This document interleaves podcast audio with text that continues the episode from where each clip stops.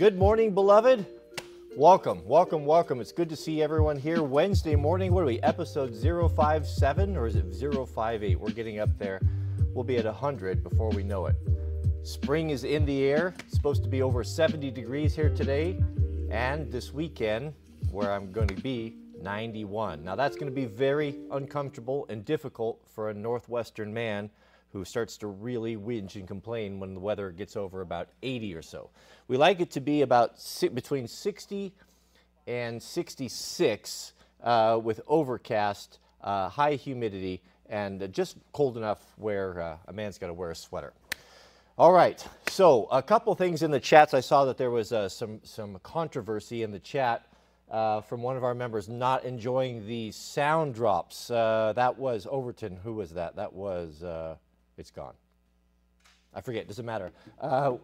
Noted, noted. I want to explain that I'm running the show here by myself, except for the help of the middlemen, which are feeding comments to me. So there's going to be a bit of a learning curve.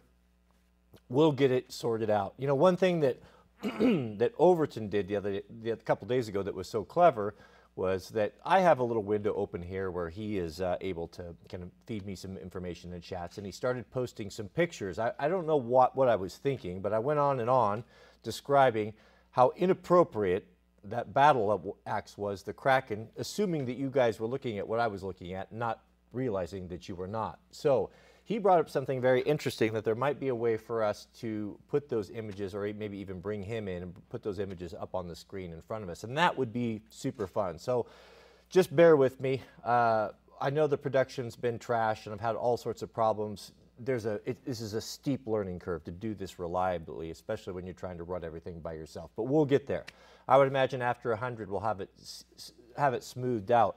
What I would, just for you guys, where I would like to go in the future a little bit is, of course, we would just, you know, do like we do here and hang out and just talk about what we want to talk about. But things that are important, you know, topical things, I would like to be able to bring them in. And if I could bring them in and share short videos or screen grabs, that would be really nice. And so we'll work on that. So I have some time this weekend.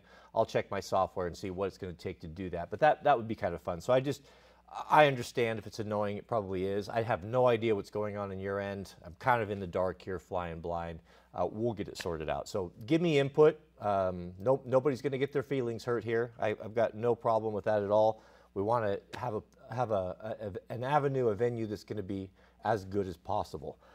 Goodness. So to start out with some news, I saw this morning that Steven Crowder is getting a divorce. Isn't he the bastion of conservatism?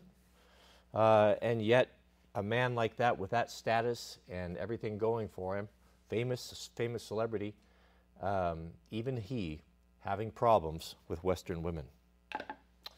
So, you know, I was having a very nice conversation this morning with Hammerhand. It was the first time I got to speak with him. We set up a call for 10 o'clock, and he wanted to talk to me about the possibility of coming on to his YouTube channel and doing an interview. Now, I've watched him. I've watched Undead Chronic and Hammerhand for probably close to two years now. Very controversial channels amongst some people, because they're telling straight truth there, unvarnished. And they're putting it all out there regardless of the consequences. Now, I love what they're doing, and I support a lot of what they stand for, but whether or not I make a decision to go onto their show, well, that was between me and him, but I had some concerns that we discussed. So I'll think about that. I know a lot of you were asking if I was going to do that before I make a decision. I'm also going to talk to Undead Chronic next week, so I just sent him an email, and we'll see. I'm not going to get into the details, but once I make my decision, I will make it known. All right, so, man, we have a big week this weekend. So Mrs. W and Jack, my son Jack, who was 18, left this morning early at about 8 o'clock, and they're going to be gone for 4 days, heading down south. So that means the Sweet Loaf and I and my man Jariah are in charge. I'm Mr. Mom for Wednesday, Thursday, and Friday. So keep me in your prayers. That means I have to cook my own food. I have to look after myself. You just don't know the burden to Proho when his TradCon is not there to look after him. You know, you just get so dependent upon these things that, well, I hope we'll muddle through. But, of course, you know, we like to talk about our kids. Is there anything worse than someone bragging about their children? But a lot of you have grown up or watched Jack grow up, and so I'll just give you the brief story. He's very private, doesn't like to be online too much, so I want to respect his privacy. But I can say that he is competing, and the outcome of this, he's done very well in speech and debate. And he's competing at a very high level now. And if he does well, and we expect that he will, over this next four-day tournament, it's likely, almost a guarantee, that he will go to nationals, debating with the best debaters in the country, which we're super proud of him. Now, where that came from, well, you can thank Mrs. W. Mrs. W is more precious than rubies. She has put a priority on her children's education. And took it upon herself, we both have, took it upon ourselves, but primarily her, to educate her children with the best education possible. And what this young man is able to do and what's coming out of his mouth, it's absolutely extraordinary. I'm still getting my head around it. My little boy, who we used to just hang out and, you know, we always had the father-son relationship, this morning as he's sitting across the couch at 18, getting ready to go to debate, is able to talk to me like a man, you know, with a very incredible, with a great vocabulary, with a very good understanding of world politics and U.S. politics and all of the things that a young man has to know to compete and debate. And I just couldn't be more proud of him. I wish I could be there for the whole time, but I will be getting up at like 4 in the morning, going over there. So the important rounds where he'll be competing will be on the weekend.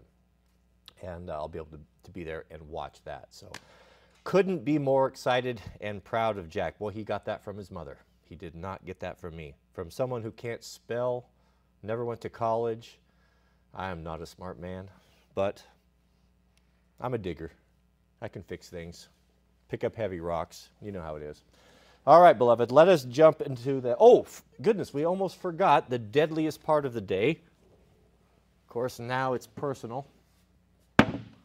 It's happening. It's happening right now in real time. Okay. Where were we? Do we have fuel? We fueled yesterday, right? Yeah, let's just go with what we have here. Let's not, I had the mother of all spills yesterday. It was practically a super fun site right here in front of my live stream. That seems a bit... Come on now. Let's... Oh, I need to let the air out? What's going on? Yeah, we got to start over. That doesn't feel good. Unscrew it. Seems... That thing needs some oil. Something is definitely wrong.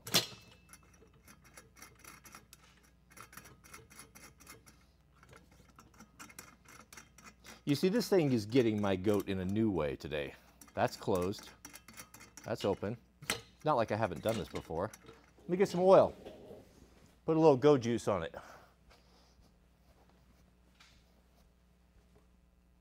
A little synthetic gun oil. I love the AMSOIL firearms lubricant.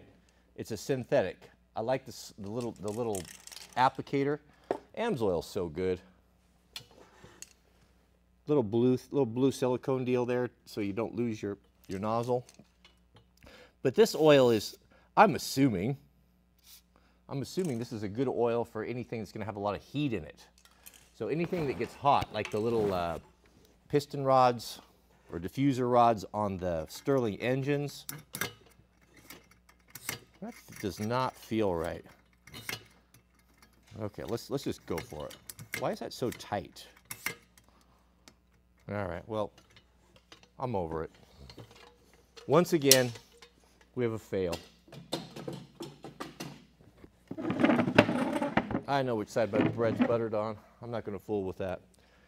All right, let us jump into it, beloved. Wednesday. Oh, also, today is fast day. Shout out to those of you who are participating in the fast. We're all in this together. Just hang tight and know that God is listening. So get close to your Father, spend time in prayer, and we have one more week to go, so we can all do this together. All right, let's jump into it here. Mr. Overton. All right, we have a member's message from ZTJ61611. Shout out to you. I will refrain from all of the sound drops. Are they working today? Let's see. Must be nice. Yes, they are working today. I will refrain. Overton said, perhaps, so we don't ruffle feathers, we'll sound drop on $20 donos and up. So that way you don't have to hear it so many times. I like it. I think it's funny. I guess because I don't have to hear it. I don't have my headphones on. But ZT1611 says, member for 24 months, shout out to you. He says, in the King James Version was enough for our dirt poor. We're starting out strong here. We're in the struggle stream. He's saying if the King James Version of the Bible was good enough for our dirt poor, uneducated ancestors, it's good enough for me. Yeah, I agree. You know, that came to me. This notion where everything's got to be spoon-fed, and if it's too difficult for you, well, let's find a simpler way. It is just a symptom of the society that we live in. When we live in this capitalist society, everyone's got to make something or have a grift or have something new and innovative that causes you to buy so that you will keep spending. You know what? I'm starting to agree with that. It's time to man up. You know, if you're old enough to be a man and have a family, you're old enough to understand the King James Version of the Bible. It's not that hard. I mean, you can read between the lines. Little kids did it. Little kids grew up doing this, memorizing it from the time that they were 2 and 3 years old. So Pro-Ho should not have a problem with the King James Version. But let's not be dogmatic about it. I don't want to be one of those people that say, and I meet them all the time, it's the King James Version or nothing. Everything else is heresy. I don't believe that to be true. Years ago, I looked into this question. I looked into it very, very thoroughly, comparing scriptures, comparing different books, and what I came away with is of the general translations that we have access to, the conservative ones, you're on safe ground. You'll be able to get the gospel. You'll be able to understand it. You're not going to be in great error, in my opinion.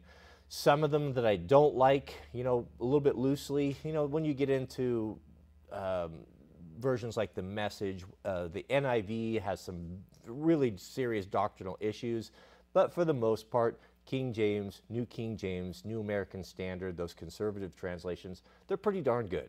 They're pretty darn good and good enough for Pro-Ho. So, but let us not be dogmatic about just it's either my way or the highway. It's just this or that, because that's not, there's no love in that.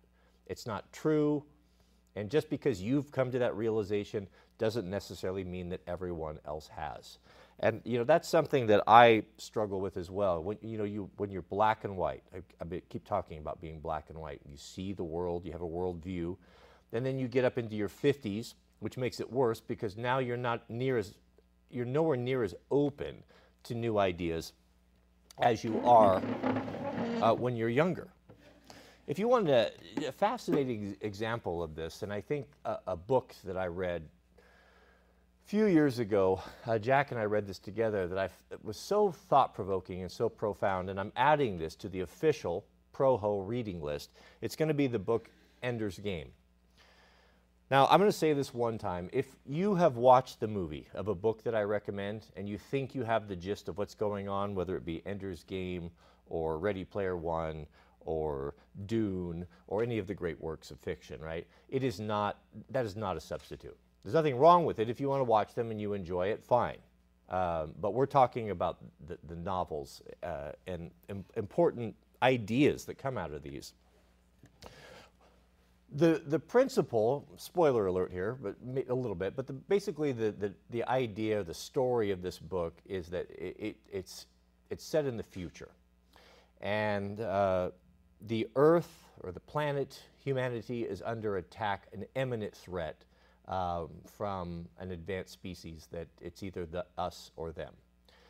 And if memory serves, it's been a while, I think humanity is kind of on the back foot, and they have like one last chance before the entire species is wiped out. And what they find in the the military tacticians in this book is what is the story that they make is that they are no longer able to go to use the resources that they have in the past, meaning the officer corps or the military as a whole to come up with clever, innovative ways to defeat the enemy. They have exhausted everything that they've known how to do. Nothing is working. And they have the insight, they realize that the only way that they can defeat this enemy is through a truly creative and original idea or war strategy. And the only way to get, in this book, to acquire this unique creative strategy is through young people. Young people that haven't been conditioned, that don't have preconceived notions of combat or military, and so they have, the story is about this character, Ender, who is a child prodigy, who is recruited to this battle school where the military is raising up these kids in hope that they'll become the next General Patton or Napoleon or Alexander the Great, the hope of humanity. And I found that so interesting, so fascinating that, and I think there's a lot of truth to that, is that as we get older, the conditioning that we've been subject to through propaganda, media, life experience, you just get hard. Just like an old piece of leather that's not treated, it gets drier and harder, and pretty soon it comes to the point where it's no longer useful or anything, and it cracks and it has to be replaced with something new. And that's not unlike the story from the Good Book that our Savior tells us about. You can't put new wine into old wineskins. You know, what does that mean? We don't use wineskins today, we use bottles. Well, what he's talking about is that when you fermented grapes, you know, this is the way alcohol was made back in those times. When you fermented grapes, if you've ever been involved in fermentation, in the process, while it's fermenting, it expands because of the gases and the yeast and all that thing. It expands. Well, the reason why they put new wine that was expanding and just developing into new wineskins is because the wineskins were fresh leather and they were pliable, and they would expand with the wine, and they wouldn't be lost. They worked together. And the warning that he made was, if you try to take an old wineskin that's already expanded and already been used, and you try to put new wine in there, hoping that you won't have to make new wineskins or buy them or be out the expense, well, everything's going to be lost, because as it ferments, it's going to split it, because it's no longer able to be flexible. It's no longer able to be resilient. And that is a warning to us. It was a warning, it was a dual warning. It was a warning to the established church at the time, and it's a warning to us specifically. We have to understand this as older senior members of ProHo, that is going to be in our nature, to become those hard, brittle, old wineskins. And that's when you get why we have the, you know, the meme of the old angry guy or the old bitter neighbor, you know, get off my yard type of thing. That's the guy that is no longer able to change with the times. He's frustrated, he's angry because things have changed around him, that the world is not the same way that it is again, and it makes it difficult for him because all he can see is through those glasses. He can't adopt the change. He also can't be sympathetic to those younger than him that are trying to operate in this environment where change is happening. He expects them to do and to say the same things that work for him, not knowing that these things don't work anymore. And we're seeing that very much today. Yeah. I forgot what was the point of all of this? What was I talking about? I guess for the old things. Yeah. No, anyway, I'm ranting. Mr. James Green, shout out to you, our newest member. Welcome, welcome. And McFadden, member for 3 months. Welcome. And we have a Robert Kavanaugh. He's been with us for 2 months. He has a comment. Robert says, hey, Cody, how do you feel about the Silky Big Boy folding saw? How do they hold up over time? Thanks in advance, and God bless you and your family. Well, I'll tell you. I can tell you because I use it all the time, and I have it right here. Leaving the stream. The Silky Big Boy is an excellent saw. This is something... Yeah, this is probably something that you'd want to consider getting. This is a good item to have because it's, a lot of these things that we recommend and that we need, are we ever going to use them? Night vision, body armor, that sort of thing. But this is one of the things that in any situation you're going to use it. This is a good preparedness item to have in your truck. Not a lot of dudes can pack a chainsaw around, and if you live in the forest, especially out here, as I'm fond of saying, the wind always knocking trees down, this is a formidable saw. It's a folding design. Silkies, if you don't know, make some of the finest, if not the finest, saws in the world. Silky saws are a little bit different than American saws in that they cut on the pole. Japanese saws always cut on the pole, where American saws cut on the push. That's why the design is so different. When you cut on the pole, you can have a very small, thin spine because you're not pushing it and bending it in the curve. So it doesn't have to be really structurally strong or really rigid. So I think that the Japanese have it. I think the pole design is better. But this is one of the many saws that they have, but this is the Silky Big Boy. Now, when you're looking at Silkies, they're going to have 2 or 3 different teeth patterns, so just be careful of that. You'll see a fine tooth and a coarse tooth. If you're just wanting to rip and shred, if you want this for like more of a survival or emergency saw, and you're not going to be using it professionally as gardening or pruning, you know, get the coarse teeth. The coarse teeth are really where it's at. They cut tremendously, and these stay sharp so long. It's just it's like they're magic. But the Big Boy is the good saw because you can get 2 hands on it. I take this on my dirt bike, and I'm actually pushing up to the north. It's supposed to be sunny, it's like 70, 80 this weekend. That's going to drive the snow level way, way up, and that's going to open up all of our old stomping grounds, and we're going to be the first bikes up there to cut out all the trails, and we'll be using this. I'll be taking you guys up there for sure. We'll do it. It's one of my favorite things to do. I'm super excited. I've got a chainsaw mount for the front of the bikes as well. When I put that on, I'll share that with you members as well. You'll like that. It's kind of cool. But really, for everything under, I'd say maybe 6 inches, 8 inches, I'm going to use the Silky Big Boy. So I would highly recommend it. Mine has a lot of use on it. I've never replaced the blade. I've never broke it. It's just been perfect. The Silky is also nice where it has a dual position. So if you need to get up and do an undercut, you know, right there, little features. But I can't say enough about it.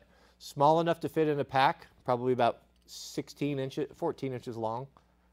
Excellent, excellent saw. Highly, highly recommend the Silky Big Boy with the coarse teeth. Thank you, Robert. Yep, good question. I think you'll enjoy one. They're a little spendy, but you'll use it a lot. Boy, goodness, it's hot. We're going to not have fires for very much longer. Mrs. W told me I got to get the tent up there, or she told me to order the tent because we're going to be moving the live stream, Lord willing, down to the creek front as soon as the weather settles in a little bit. We have a super chat from Mr. Mark K. Shout out to you, Mark. Thank you, brother. And Alex Matecki, new member, he says, have you looked into the Janus Griffin 250? Pricey. Man, I don't even know what that is. Mr. Overton, if you would be so kind, can you pull up for me a picture of what the Janus Griffin 250 is? I'd like to see. I can comment on it. Of course, there's a lot of opinions around here. We have a super chat from Mr. Mr. Mark K. Welcome, Mark. Thank you for your generosity. He says, hey, Cody, for somebody from the Midwest, East, or anywhere else for that matter, what would the best Western state be to move to? Oh, well, let's start by talking about the ones that would not be good to move to in descending order.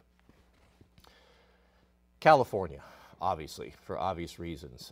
California is, well, it would be better off for a lot of people if the San Andreas Fault would wiggle a little bit and just dump off the whole western seaboard into the ocean. We could get a fresh start on that from the good people in the Southwest. But that's unlikely to happen. So I would rule out California. Number 2, the one I would rule out the most would be Washington State, which surprises me. I thought Oregon would turn into a worse sewer quicker than Washington, but it does not seem to be the case. Now it is illegal for us to purchase semi-automatic in any way.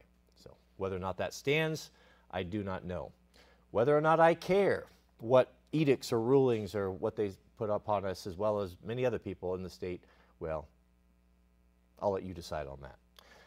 Number 3, Of the worst Western state to move to would probably be Oregon. Oregon most likely will follow suit, and it's a dumpster fire as well. Now, I have to preface this. If we're talking about the urban areas. So California, there are some pretty nice spots up in NoCal. It's some of the prettiest country in the world, but you're still subject to ridiculous taxes, ridiculous. I mean, when a state outlaws Honda generators, you know, there's just no redeeming that. We can't go any further than that. And then when they also outlaw motorcycles, dirt bikes, off-road vehicles, side-by-sides, SUV, you know, no, that's not happening. I'm not going anywhere near that cesspit. I don't care, rural or not. When it comes to Oregon and Washington, if you're east of the Cascades, you're going to be in good shape. You're going to be with good, like-minded people. Fellow Proho are going to be there. But if you're talking about the big cities, Eugene, Salem, Portland, Seattle, Olympia, write it off. You don't want it to be anywhere near there. It's getting dangerous in Portland. The carjackings, the violence, it's just running rampant. It's off the chain, and there's no oversight. The police, the cops, the pigs are. They say their hands are tied, but they still take the paycheck and not doing their job. You know, so I'm not here to give any kudos to law enforcement in this day and age. You know, they wring their hands. Oh, we can't do anything. We can't do this. You can quit and go get a different job, but you still take the paycheck and watch and do what you're told, like a good lapdog, and just let people's business be abused. Let people be abused. No, I don't respect that. Go do something else. If you don't like it, show your protest. Show it like a man with some balls and quit. Don't work under that tyranny. Don't take a paycheck from the type of people that are doing this to these cities. You're complicit. Oh. I don't know, man. That motorcycle looks pretty cool to me, but I wouldn't want one. What good is it? You know, really, I'm not about the road bikes, to be honest with you, and that's also I used to have road bikes. You know, I've had my first road bike when I was 16. I've had them all through my life. I get it. I'm not interested in it. It's they're just too one-sided, and it's mainly because of where I live. If I lived in the suburbs and I didn't have a tree or single track or logging roads around me, my opinion would be completely different. You know, I'm just talking about my specific area. I think that the dirt bike, the enduro dirt bike, is the best. It's the purest form, the most versatile motorcycle in the world. Because I love the fact that I can be on asphalt and I can roll at 70, 75, no problem. I do it with knobbies, you know, as long as you're careful, it's not a problem. Balance your tires. I balance my tires so they roll smooth. I gear everything up. I run a 14, 40, 48. And that gets me up to, I can get up to 80 on that. And if I want to, at any time, I can dip into a trail or a logging road or a single track. It's just, it's so versatile. People make fun of me all the time. What are you riding that thing around on the road? Is there anything more inappropriate than that two-stroke? I don't care, man.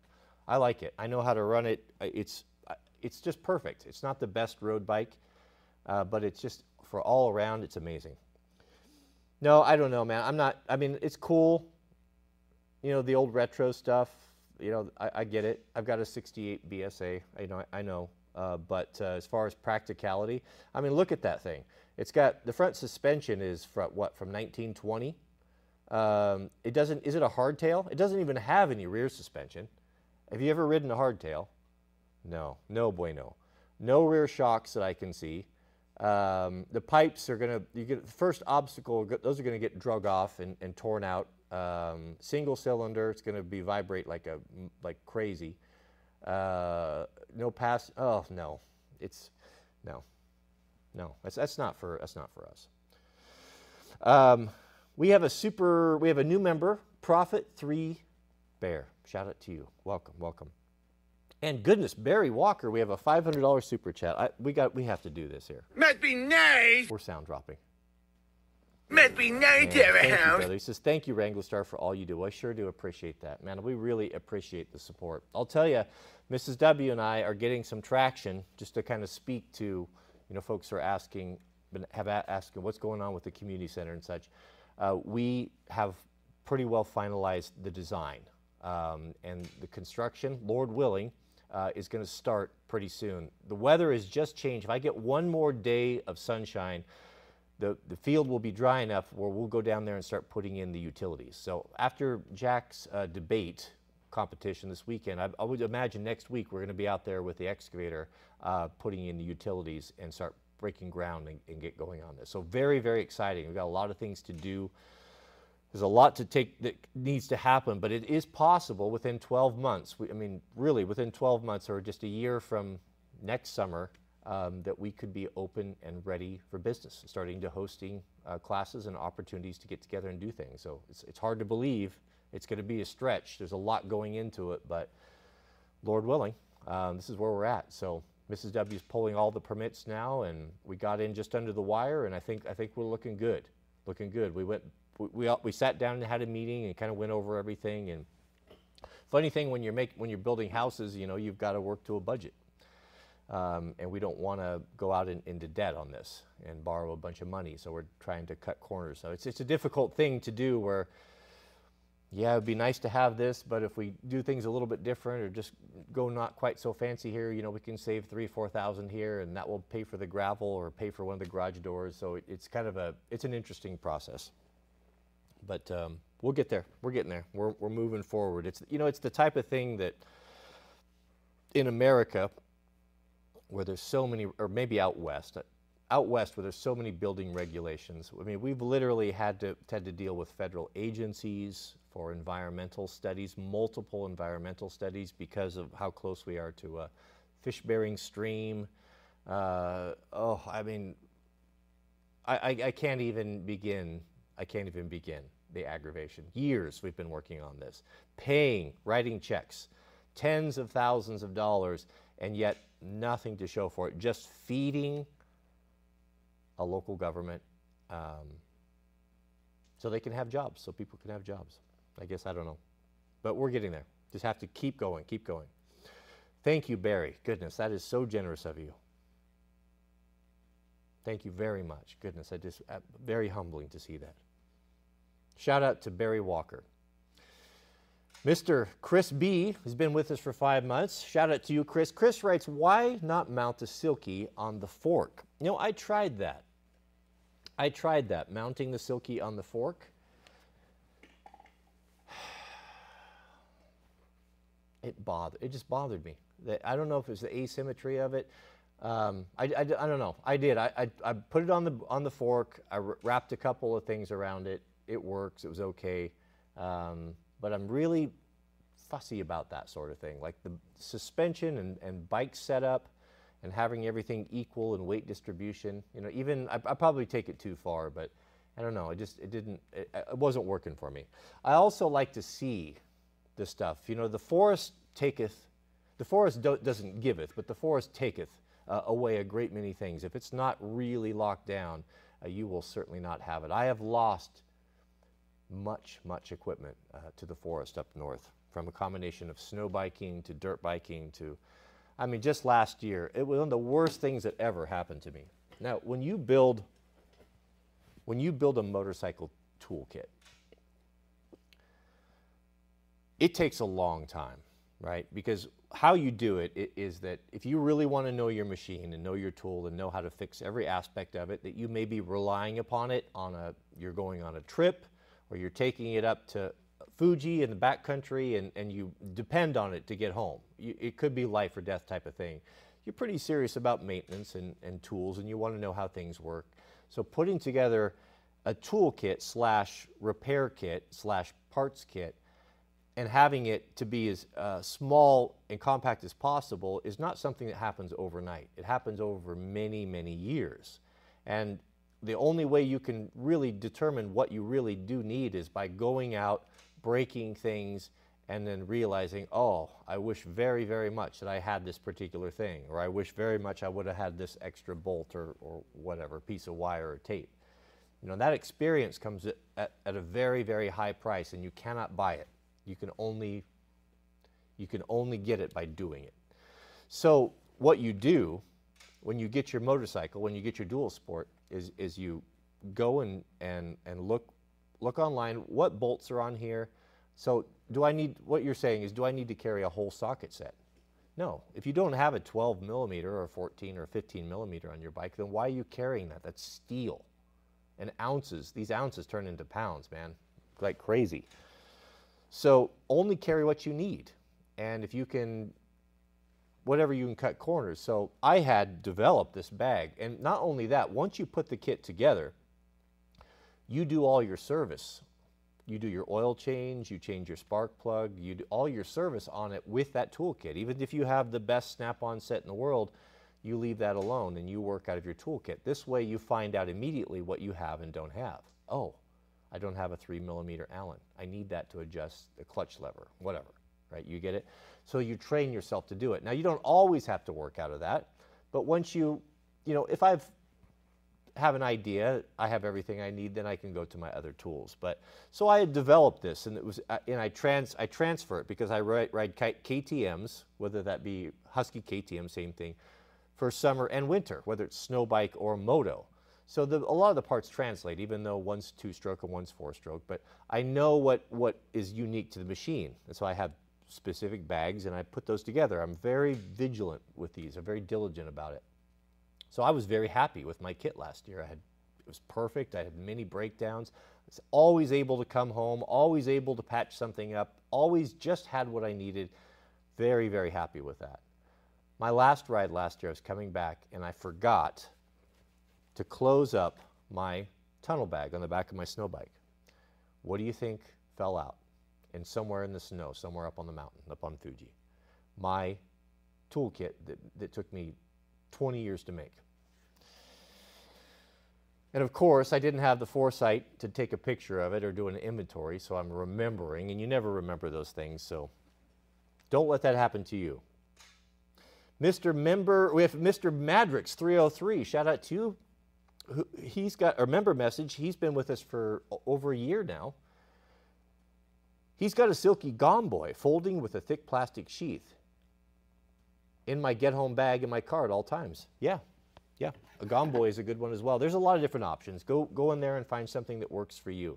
But the kind of, if you don't have one, probably the place to start would be something similar to this. The Gomboy or this one is very nice. Now, if you want performance, if you don't want a folding, if you want something that's got a good sheath, then the Ichiban. The Ichiban is half the price of a Silky, and I actually prefer it over these. Not quite as big, not folding, but man, is it an awesome saw. I will always grab that. If I'm going to do tree work, I'll always grab that first. I prefer it. But the sheath, the way it's made, it makes it difficult to pack into a pack, and the shape of it. So that's kind of a for home or truck use. But I agree. That's a good saw. The Gomboy is an excellent saw. Mr. Ryan Barnes, shout out to you. Member for 2 months. Ryan writes, for a compact saw, I like the chainsaw blade with the nylon handles. Not as nice as a saw, but it fits in the pocket. I love and hate those things. What he's talking about is they're, and you can make your own if you want to. It's quite simple. Just make sure you buy the small chain. Just go to your farm and ranch store or Home Depot, and that little tiny chain on the homeowner saws, the non-Proho saws, you can make your own. But it's just a short piece of chainsaw chain, and it's got nylon handles on it, and you pull it back and forth. And indeed, they do work. They do work. Actually, that's what Jack carries in his moto bag. He doesn't carry one of these. He carries a pocket chainsaw. It's very appealing because it's so small. I mean, it literally folds up into a kit like this. It's super. Should I go grab it? Let me go grab it. Nothing but the best production here. I have all this planned out. I just was going through his pack, and I saw it, so I'll share that with you. Let's talk about that. Oh, that's not his pack. Goodness. I'm struggling here. It's astonishing how I just had it and now it's gone. Ah, there it is. Well, there's his pack. I'm assuming it's in there. I used to get frustrated with Jack. He didn't put all of his stuff away and spend hours and hours on organization and thinking about all this stuff. And he wouldn't, well, you know, it's just not his thing, and he wouldn't do it. So rather than getting upset about it, I just do it for him. I know he's not going to do it. It's not in there. Anyway, we know what it is. I have used them quite a bit, and they're not great. They're not great. They bind up terribly. Now, if you get the perfect wood, that's what happens to a lot of dudes, is they'll see one online, they'll see the pocket chainsaw. I've done videos on them.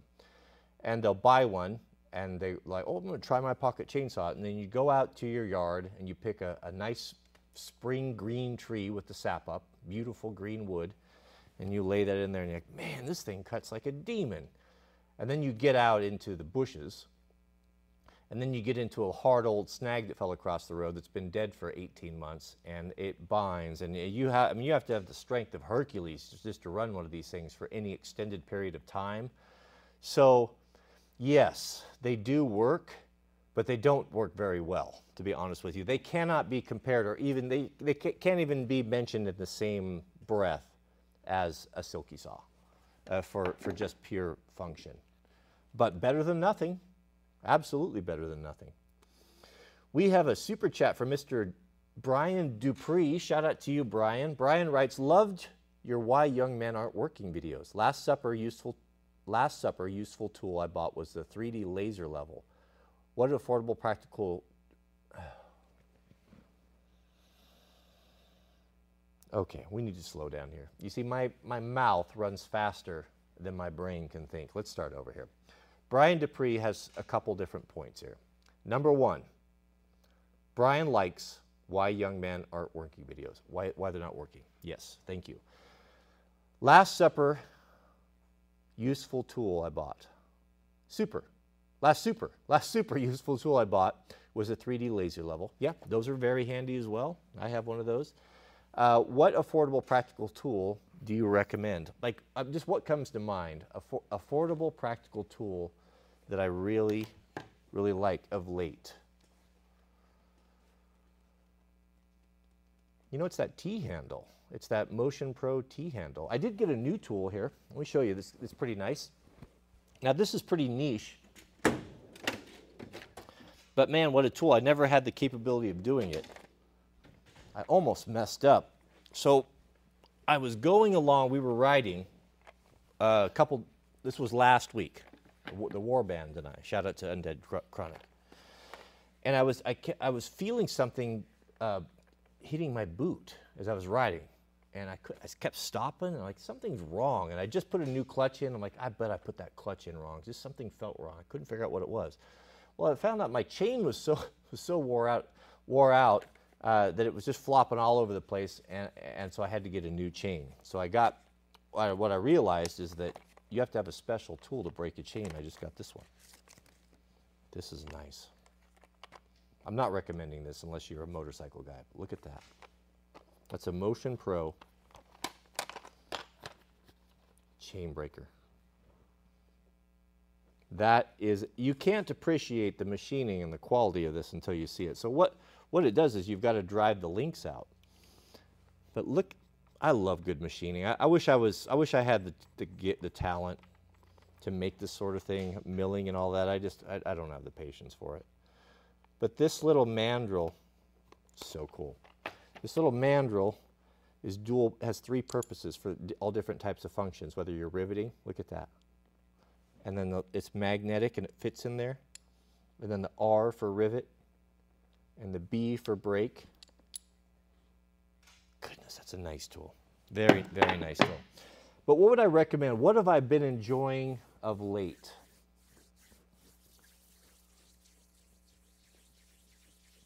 I'm trying to think if there's anything that really stands out. I will share something with you. Yeah, since we're doing show and tell today. There's a guy, his name is Lance, who started a small company that is one of those gifted men and one of the nicest, coolest guys I've ever spoke with. I called him with some technical questions about one of his parts. I just had one question. I was going to order it, and I didn't know who he was, but his name is Lance, and his business is XC Gear. Right there. He's got his name on that. He made this for me. This is what I'm going to share with you. And I called him, and I was asking him some questions just before I ordered his products. So what happens is, from the vibe, a lot of the single motorcycles have a lot of vibration in them. And I know a lot of this was my riding style at the time, where I was, you know, had a death grip on the thing. To be honest with you guys, I have not ridden a dirt bike properly until just maybe a year or two ago. Yes, I went out and rode, but it was I was just hanging on to the thing. I wasn't riding the thing. It wasn't a tool that I was using. It was simply just a tool that I was trying to survive on and not die, that I was actually quite scared of. Finally, I put in enough hours, got enough, 700 hours or so. I got enough time in it where I can honestly say that I ride the thing now. I make it do what it does. It acts according to my will rather than the other way around, and I'm master of it finally for the first time. But before that, I had a death grip on the thing. My arms, just holding on all the time. Well, I've since learned that you should be light on the handlebars, that you're not steering with the handlebars. You steer with your body. You move, you pinch, and you grasp the bike, and the handlebar is just running the clutch and the brakes and the throttle. And so, but before I had a death grip on it. So what would happen is, after long rides, my hands would go numb, and they'd be numb for 3 or 4 days because of that vibration, because I was holding on so tight. So I started looking at ways to isolate. How can I cut the vibration on this? Because this is causing me problems. And I don't know if I'll be able to do this for much longer, if this is going to be the way that it is. So Lance had the same issue, and necessity is the mother of invention. He developed an isolating handlebar, or a clamp system, that has rubber between you and the metal clamp, and it takes all that away. So that's how I got to know him. But I ended up, he probably talked to me for an hour and a half, and towards the end of it, he didn't know who I was, or I wasn't calling for free stuff. I don't do that for guys. I just was a customer. And then he got around to asking me what I'm doing, and I said, well, I do YouTube. Well, he does YouTube as well, so we had a whole bunch to talk about. But he, long story short, he just, out of his own kindness, made this for me and sent this to me. You know what this is?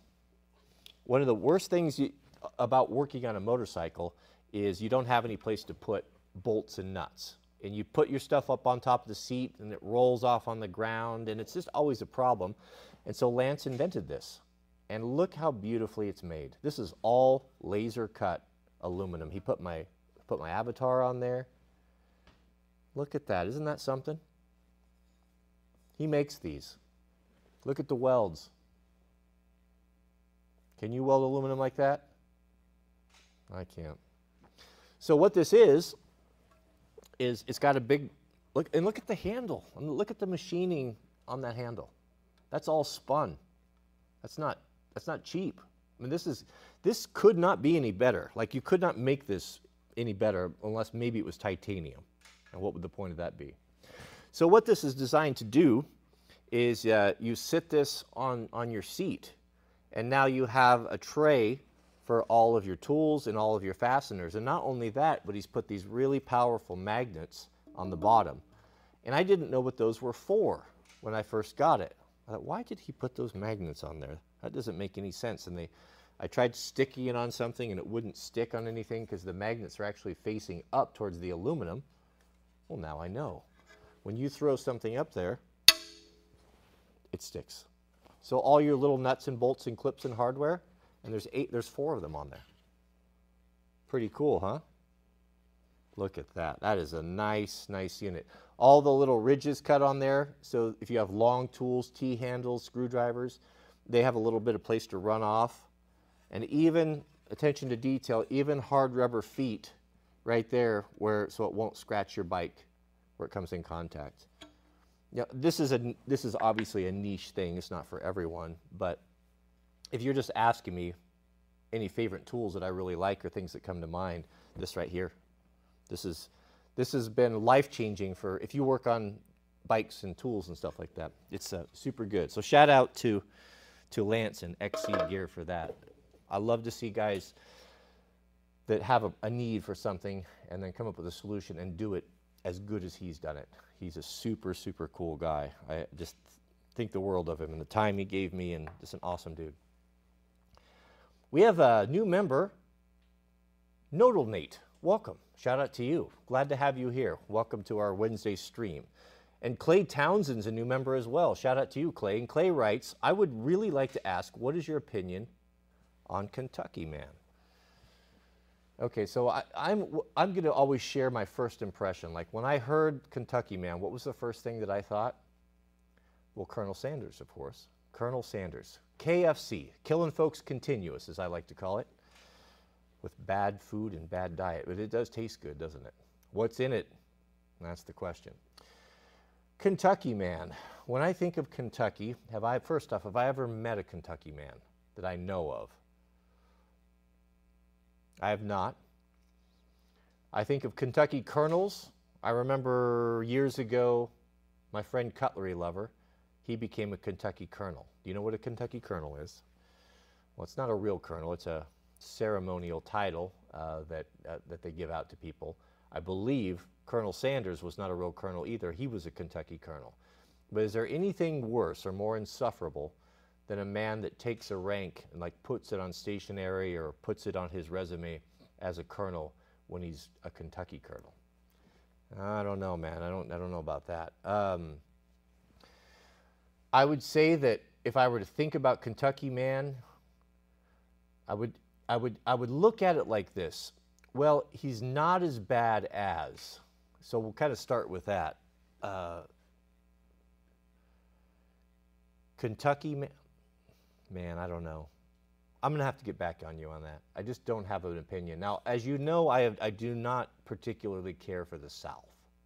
It's got nothing to do with Southern Man. Southern Man is a good dude. It's just that it's the godforsaken climate. It's the high humidity. It's the bugs and the gators and the heat and the... I just don't like it. In that environment, it is horrible. Horrible for Northwest Man that's used to a nice, calm, cool mountain breeze, a lack of bugs and humidity and such.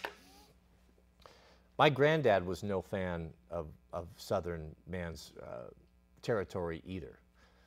I'll never forget it. I was asking him, I think we were on our way over to an elk hunt, and I was asking him. Now, he was a World War II veteran, and he saw a lot of dangerous things. He worked as a medic with the Army Air Corps. There wasn't an Air Force back then, it was the Air Corps. So the Air Force, this was the first time that a military really adopted or created a major Air Force, and they didn't know what to do with it, so they just attached it to the Army. So there was the Army, then there was the Army Air Corps. So he was stationed with the B-24 Liberators as a medic, and so his job, he drove an ambulance. So when these B-24s would come in after their bombing raids over Germany, I know Pulaski and some of the Dresden, you know, I mean, Dresden was B-17s, I think. But there were 10 men per plane. There was the pilot and co-pilot, there was the radio guy, and then there was the turret gunners and all that. So usually about 10 guys, sometimes 11 in those. Well, they had to fly, especially in the first part of the war, they had to fly over German-occupied airspace with no fighter escort. And so they took a lot of damage.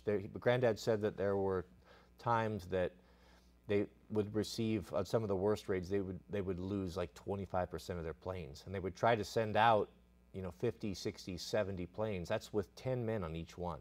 So can you imagine sending out 70 planes and 25, 30, 40% of them don't come back? That's a great loss. What brave men.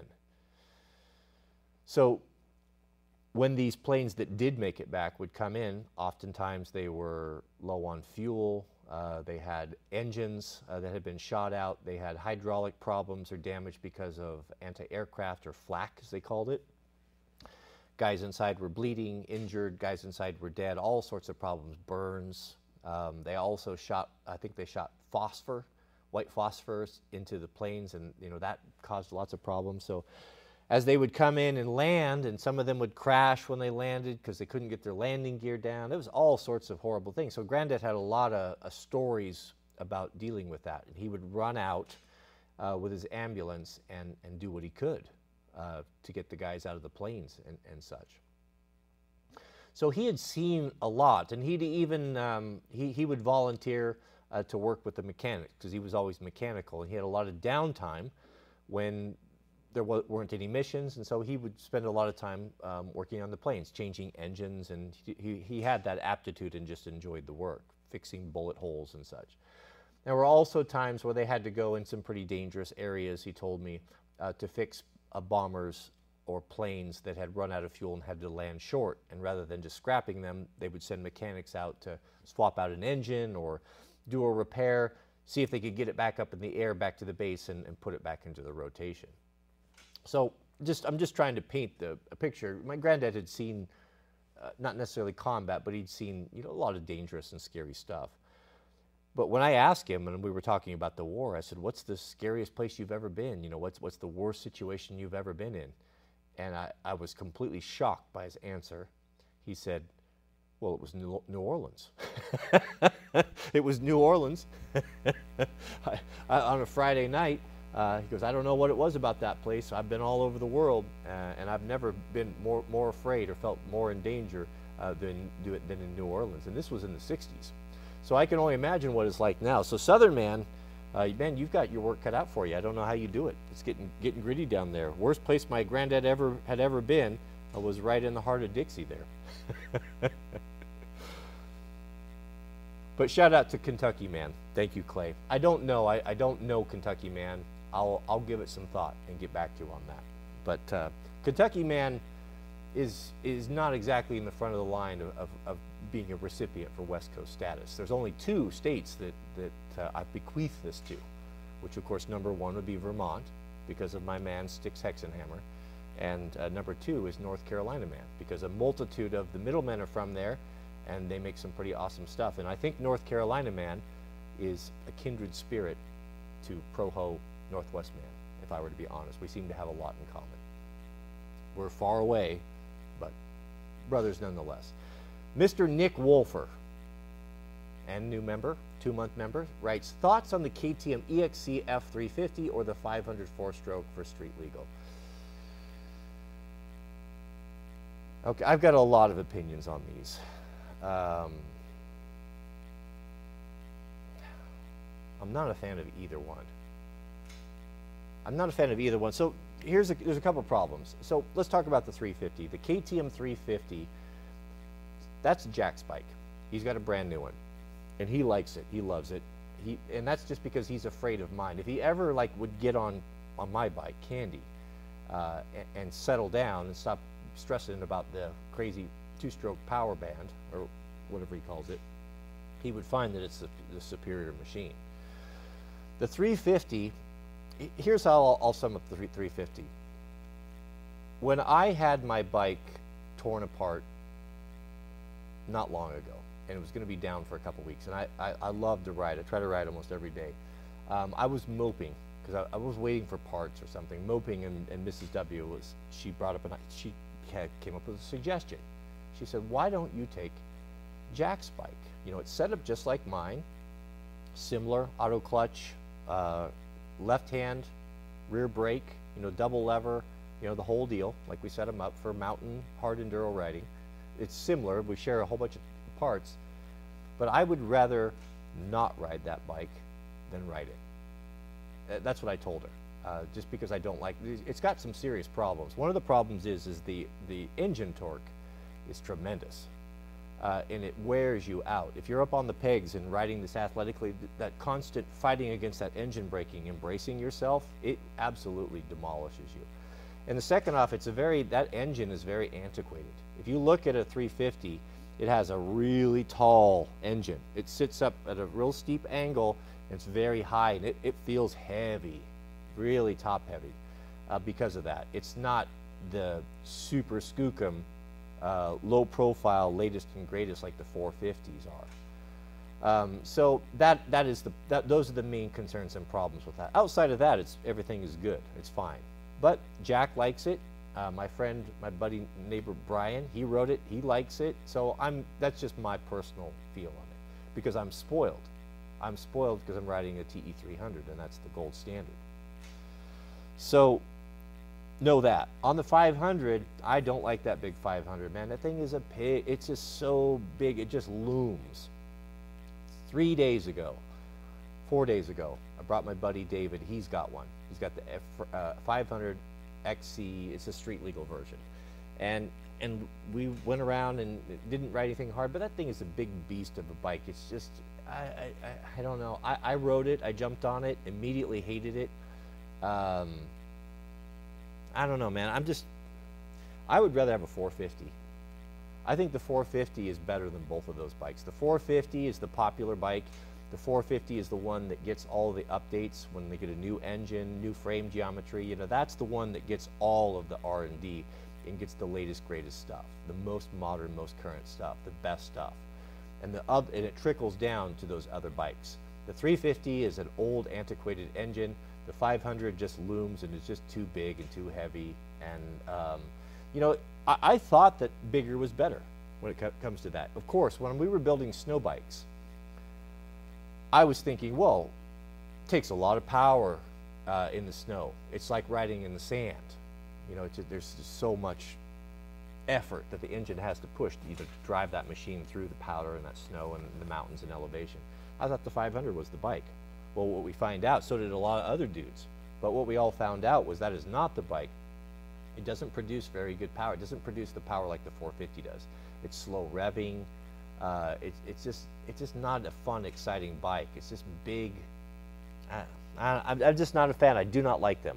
I keep wanting to like it. I keep thinking that would be the ultimate four-stroke dual sport, but it's just not. Not for my area. Not for this. I just not a fan of them. The 450s are faster revving, more modern. I would look at a 450, street legal, a 450. You'd be better off than either one of those bikes, but they're both cool. These are just my opinions, man, and just my opinions, that's all. Oh, good grief. Are we broken down again? You know what I did? I hit that microphone. Why do I do that? All right, let me see here. Try this.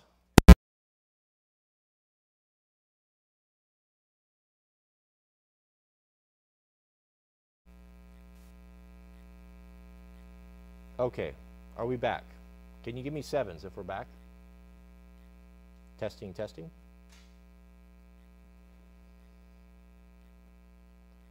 Give me sevens if we're good. I just reset everything. You know what I did is I smacked that microphone. Still buzzing? I've got all greens. Yeah, okay. Looks like sevens are coming in. We looking good, Overton. I'll wait to hear from Overton here. Didn't work, huh? I'm showing sevens in the chat and no's. How can you get no's and sevens? Buzzing.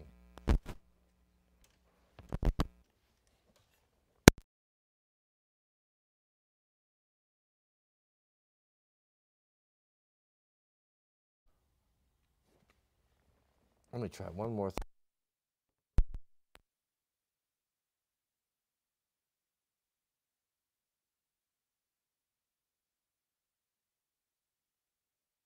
Just did a hard reset on the mic. It should be booting up here.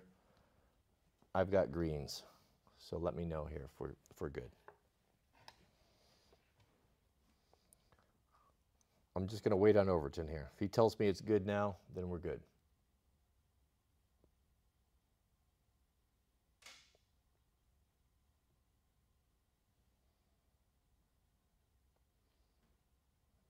Five by five. Okay, we're good. Oh, good. I don't know what happened to our super chats. Looks like they all got deleted.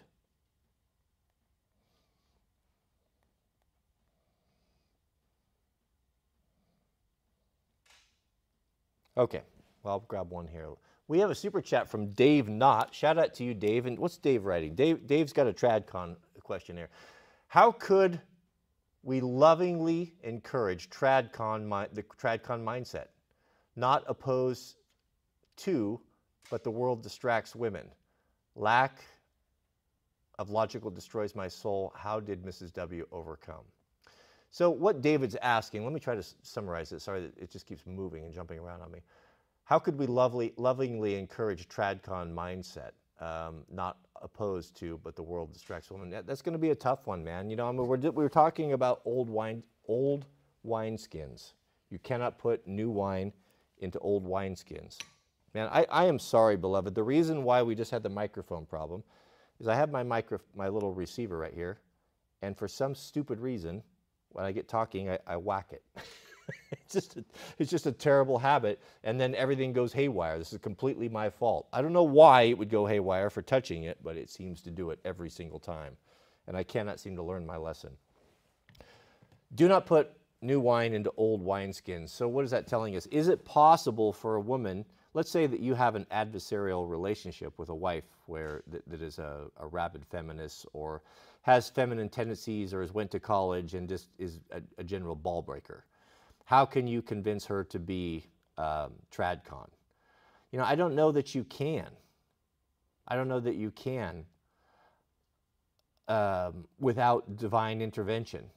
I have seen women that were castrating ball breakers that have reformed somewhat, and it was a transformation from the knowledge of the coming to, or with the repentance and coming to Christ, a change of character. I've seen that take place before, even in older women. So that is certainly a possibility. The other possibility would be, you know, the other possibility would be, it is possible that a woman, if she realized that if she were to continue down the path, I don't even know if that's true. I'm just thinking that, would it work? Let's say that it was a real problem. Let's say, for example, let's paint a scenario. Let's say Pro-Ho has been married for 15, 20 years. He's in basically an equal partnership. Because of modern feminism, sharing of duties, sharing of household, you know, both people working. How do you get yourself out of that situation? I was thinking, well, I always think that reason works. Like, maybe because I'm married to a very reasonable, logical woman, I like to think, and it's been my experience with her, if I were to come to her with something that was truly important, not a frivolous thing or an idea, let's do this all of a sudden, but if I were to look her in the eyes and put my hands on her face and say, baby, we need to talk about something. This is very important to me. This is the most important thing that's ever come up in our relationship, and explain to her what it was that I wanted. You know, tackle whatever you want to choose. Sexless marriage, domineering, not supporting you, talking about you behind your back to her friends, you know, that sort of thing, just characteristics that are not tradcon.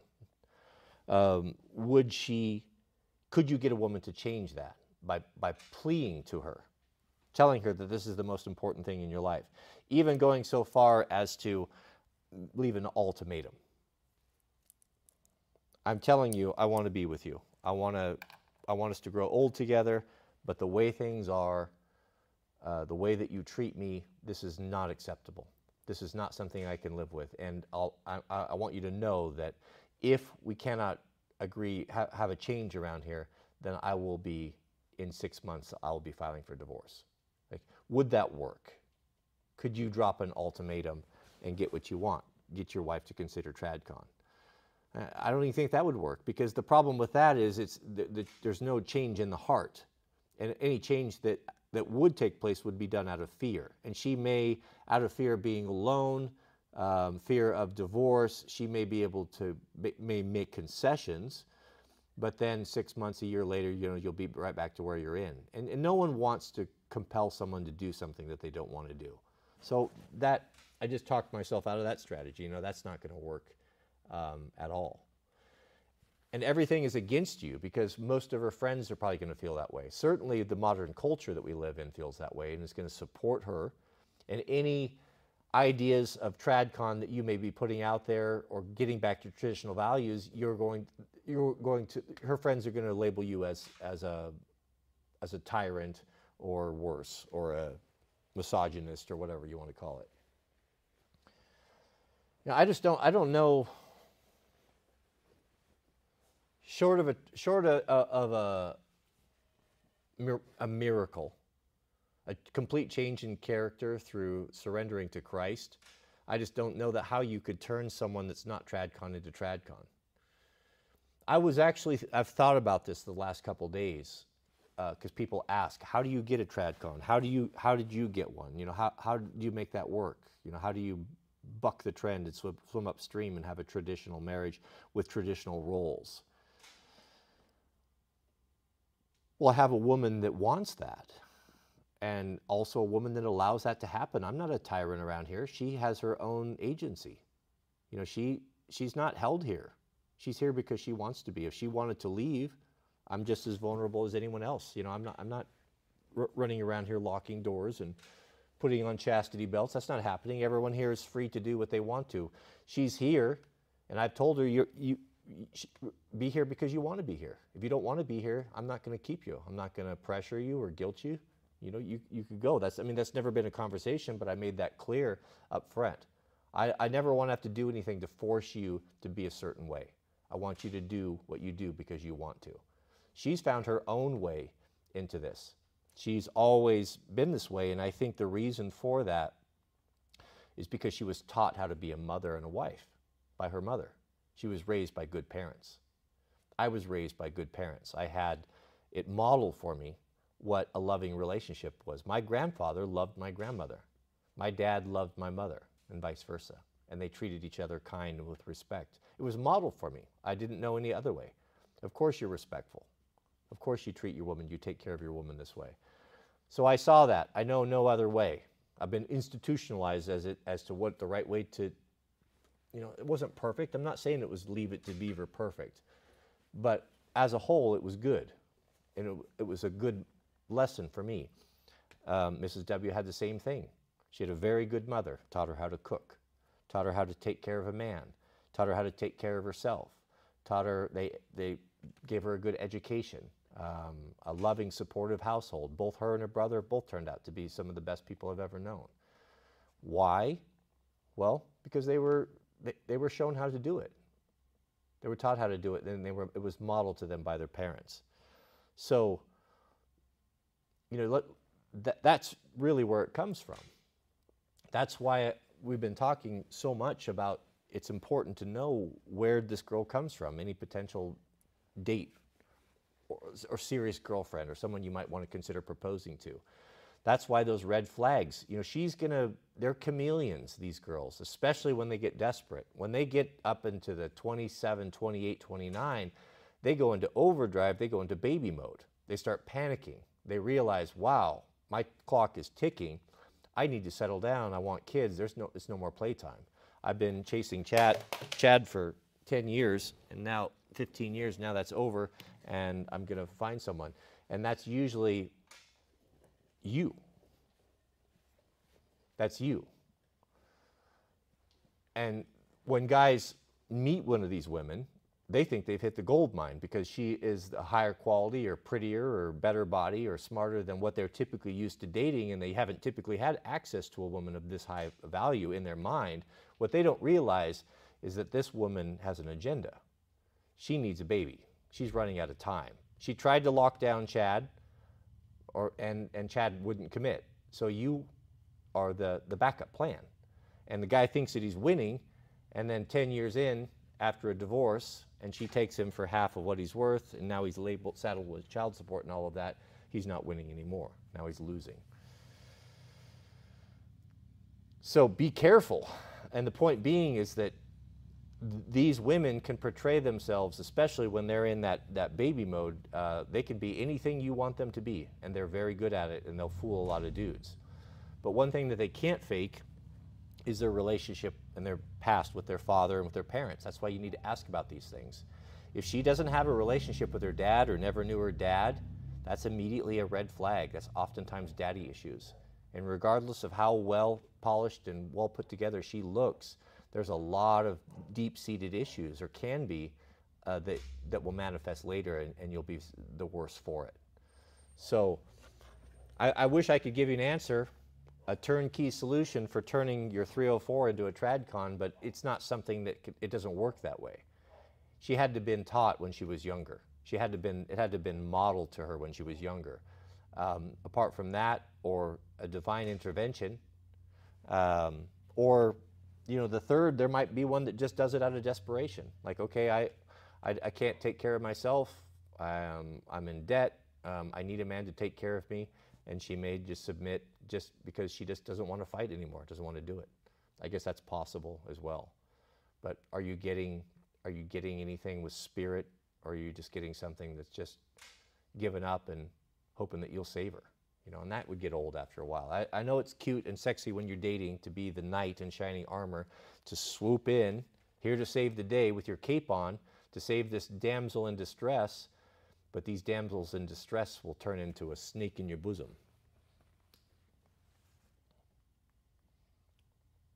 We have a super chat from MB. Shout out to you. Welcome. And Jason Barr. Jason's been with us for 2 years now. Thank you, Jason. Mr. Barr, I sent you a message privately on Signal. Mrs. W and I will get with you next week when we get back from the debate, talking about what you wanted to talk about. We'd be happy to do that. He says, a good saying from my farmer friend, to give up is to take God out of the equation. It has been an encouraging thought to me lately.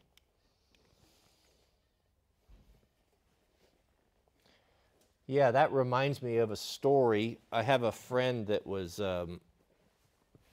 that traveled, I think he worked mostly over in Africa, doing orphanages, where the stories that he was actually there during the Rwanda genocide, saving children in their little compound that they have against armed men outside.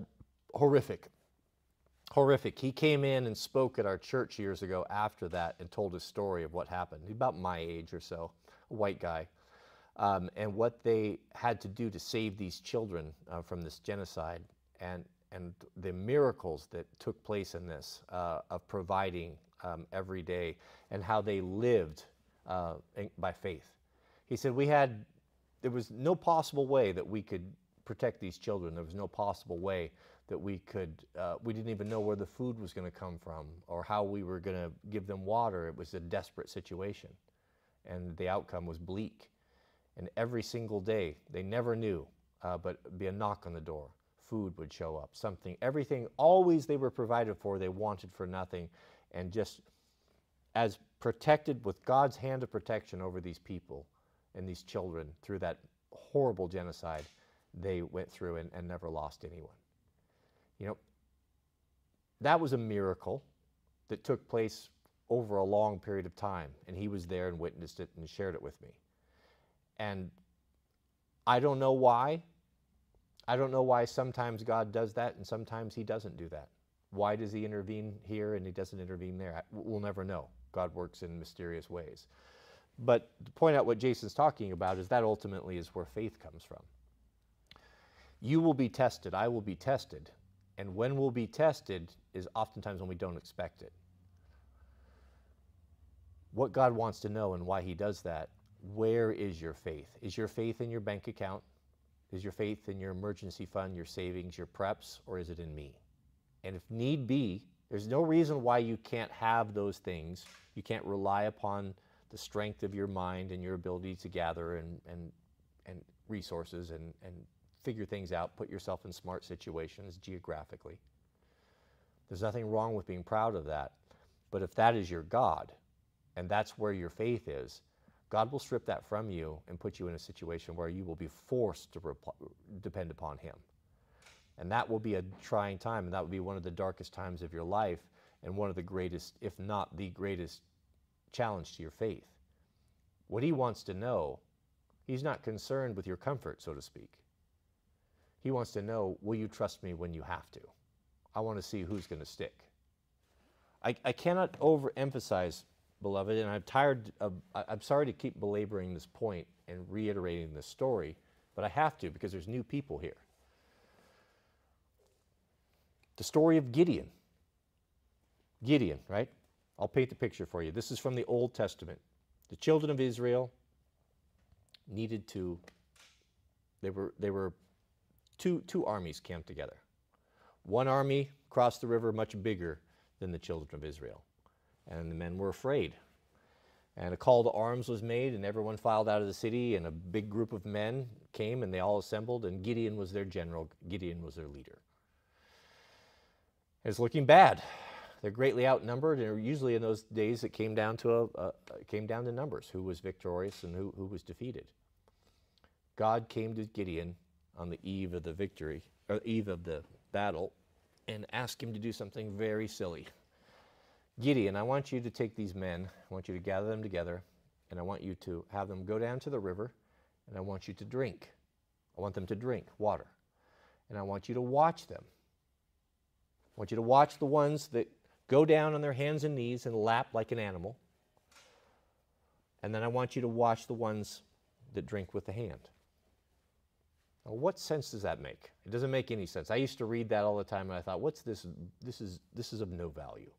Now it's so valuable because it speaks to what we're going to have to endure. It speaks to how God works and how he chooses soldiers for the work, and the work is the spreading of the gospel in these end times. That's what we're here to do. The reason why he did that was, could God have supernaturally delivered the children of Israel in this battle?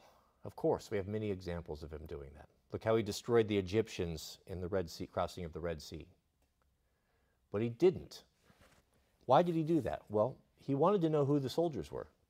Gideon didn't know. You can look at one man. Do you know if he'll break? You never know. Ask the guys that are instructors for the Navy SEALs that go instruct for the BUDS training. Ask them as they look out across this group of men, the 60, 70 men that have applied and about to go through this difficult program. If you were to look at them, can you pick the ones that are going to quit versus the ones that are going to stick it out and ultimately receive the trident? They'll tell you they can't. You look at a guy that's a collegiate athlete, Division 1A, and 6 foot tall and muscles and super athlete, you think, yeah, he's going to make it. Rarely is that he the guy that makes it. It's usually some small guy, some guy that's been picked on, that never had any advantage, that just has grit and toughness, that just won't break no matter what. This is all he's got. It's this or nothing. It's ride or die. That's the guy that makes it through there. But how do you know that guy? How do you choose him out of a group, out of a crowd, if he's never had the opportunity to prove himself? You really can't. Nor could Gideon. What Gideon had was he had an army, a ragtag army, that was made up of multiple types of guys. There were guys that were compelled to be there, that were farmers, had no interest in the military, didn't want to fight, were afraid to go up against a superior army, and there were also mixed in with there a group of men, a small group that were very battle-hardened. That were true warriors, natural fighters, natural soldiers. Well, God figured out a way to separate those two, to make it clear to Gideon who it was that he could count on when things got tough. When real courage needed to be demonstrated, how would Gideon determine which men? Well, God knew exactly how to do it. He sent them down to the river, and the ones that lapped like an animal, that got down on their hands and knees and drank like an animal, God told him, any man that does that, you separate him and you tell him that he doesn't have to fight, that he can go back. But the ones that drink with the mouth, those are the ones that I want you to take with you. The reason being is the men that drank with the mouth realized that they were in danger. They had incredible situational awareness. They knew that there was an enemy across the stream. They knew that there might be spies or saboteurs or archers in the bushes that could defeat them, because the most vulnerable place for man and humans is a water source. That's something that we have to go to. There are limited places where you can get it, and enemies or predators know this, and they'll lay in wait, because ultimately or eventually you're going to have to come there, and that's a guarantee, and that's where they'll attack you. These men realized that. Therefore, they didn't put their head down. They looked around. They looked around. They were vigilant. That good situational awareness, they brought the water to their mouth. Those were the soldiers. The other men, they didn't even think about that. They went down there and like a foolish beast, just dunk their head in the water, completely oblivious to what's going on, showing that they had no clue on how to deal with danger, and they certainly had no clue of situational awareness. Gideon divided the men, sent the ones home, or left them behind to guard the baggage, and he ended up with only 300 men. You know, that was a test to see who was going to be there. Because when they went up there, when he took 300 against multiple thousands, those men, if any one of them would have broken ran, it could have destroyed the whole effort, and it could have affected the other men, and everything could have been lost. So he needed stout-hearted men. That's what God is preparing right now. We're in basic training. We're in the BUDS training course for the gospel right now. God will put pressure upon you. He'll touch upon things in your life that you felt to be secure, that you could always count on, and those things will vanish like mist. And you will be forced in various different ways to see no light at the end of the tunnel. And the only thing that you have to cling to is your faith in God, that he knows your predicament and he'll see you through, even though things look very, very dark. This is how he tests man's souls and their hearts. So the more that we can get closer to that, work on that faith muscle, by trusting God in small things today, he can build on that. He can work on that. Because we don't want to be the soldiers for Christ that are left behind to guard the baggage. We want to be the ones on the front, standing shoulder to shoulder, marching into victory. So, and of course, this is not a physical battle. I don't advocate violence here. This is a spiritual battle that we wrestle not against flesh and blood, but against principalities, against the adversary. Against the adversary of our Father, which makes it our enemy as well. We have a, thank you, Jason. We have a super chat from Daniel Summy. Shout out to you, Daniel. Thank you. And for PC, goodness, we'll get a sound drop for, oh, sound drops aren't working now. Well, just as well. Some of us would be happy with that. PC writes, what can I do for a friend who's done more for me than I can do for them? It's a nice problem to have. He just spent a weekend helping me fix my cat, and I can't offer something comparable. You don't have to, brother. You don't have to. He helped you fix your cat because he values your friendship. All you've got to do, you know, here's how I determine who my friends, who you, here, you can do it. It's a simple test to determine who in your life is truly your friend, like truly will go to war with you, go to battle, help you bury the body, so to speak. 2 o'clock in the morning, you get picked up because some blue pill pig hid drugs in your car, and you're in jail and you're in trouble, out of town, and your car's impounded. How many people could you call at that moment where things look bad to drop whatever they're doing, call in sick at work, change, find babysitters, whatever, to come to your aid, even if they had to drive 10 hours, and get you, help you, get you out of your bind, and then never hold it over your head. Never make you feel like that you owed them something. You know, if you think of in that situation, that narrows down, certainly cuts out acquaintances. It narrows down your true friend group to probably what you can keep on one hand. Maybe there's just one. Maybe there's none. This sounds like that type of guy. He's not doing it. It's unlikely a man that is like that is not expecting a quid pro quo. He's not expecting, he's not keeping score or keeping track. He's doing it because he values your friendship, because he loves you. And with that, you know, a man willing to do that, put himself out there like that, also, I think it's also needs to be understood that you don't necessarily need to reciprocate that per se, like job for job. You just need to be that guy that if and when he's in need, that you'll be there, no doubt, and don't worry about it. Good friends, just like good marriages, they don't keep track. They don't keep score of who's done what for who. If you get a man or a woman that's keeping score and starts becoming resentful or backing off or pulling away because they feel that you're not giving them what you're back, what they're putting into you, then they're mercenary. they're not doing it because they love you. They're doing it because they expect something back. And that's fine. There's people in your life. There's relationships where that's appropriate. You can't have an intimate friendship with everyone. And that's only stands to reason. It's not, there's nothing wrong with those people. You just know your people. The best way you could treat that and to pay that back is just to honor and respect that friendship and just appreciate it for what it is. It's a unique and special thing that someone be willing to do that. I have a good friend of mine. I've kind of lost contact with him. He reached out to me over my birthday, and I've got to get back with him, but he was that type of guy, did that with me. Not only did he come up and help me with my cat, just to give you an idea of what a good dude this is, his name is Tony. I had a limited time to work on it. Him and I went up there and spent the whole day on it, working on hydraulic lines when I was trying to get that transmission going on that TD7. Not only did he come up there and help me on his day off, but we weren't able to finish the job. He went up there on his own and spent another day when I had to come back to town and work, and worked on it by himself for no other reason than just he valued our friendship. So don't sweat it. You need not do it. What happens in real friendships and real relationships and real marriages is that instead of keeping track, instead of pure reciprocity, what you get is you get one trying to outgive the other. You'll see this with your good friends. You'll know, because if you go to a restaurant, he's always the guy that sneaks out early, says, hey, I have to go to the restroom, excuses himself, and goes up and pays the bill. And you were thinking that you were going to pay the bill, but he already beat you to it.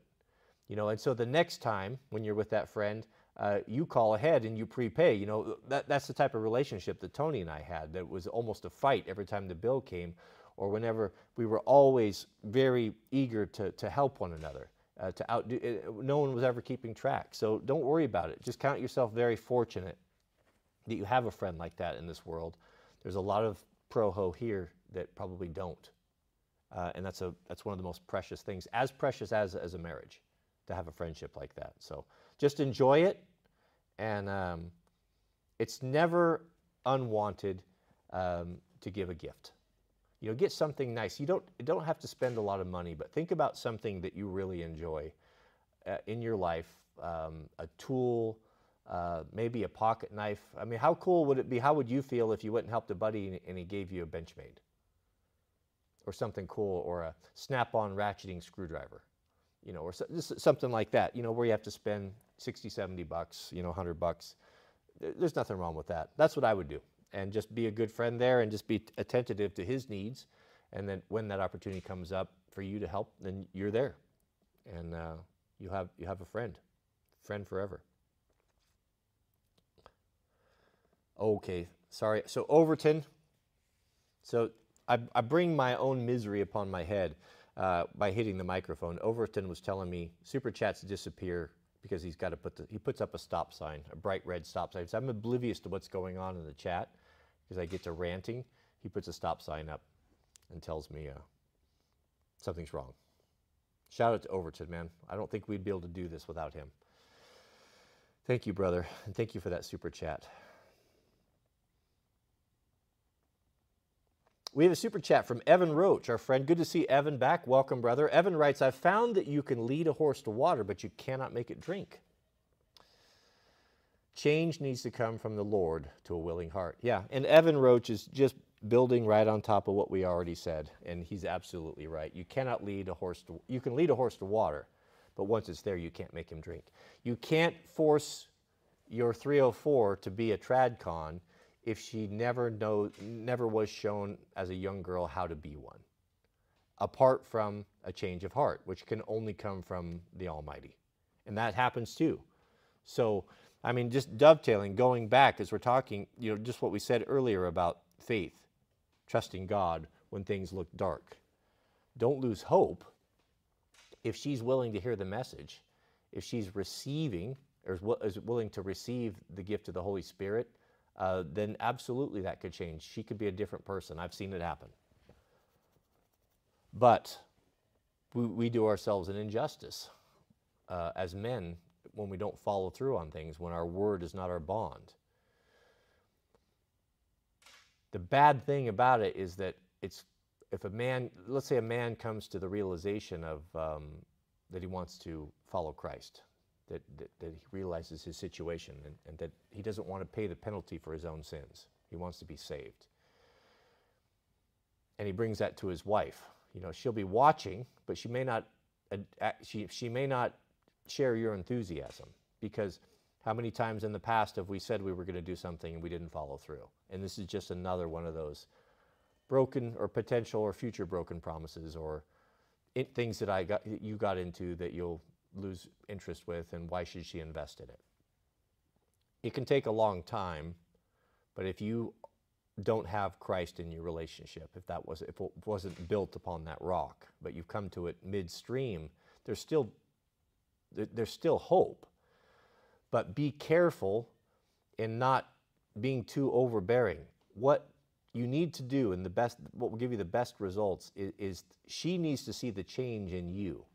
If you are hard drinking, gossiping, irresponsible, selfish husband, and all of a sudden you're attentive and calm, and you've got mastery through God over your temper, and and you shed your vices and all that, she's going to watch this.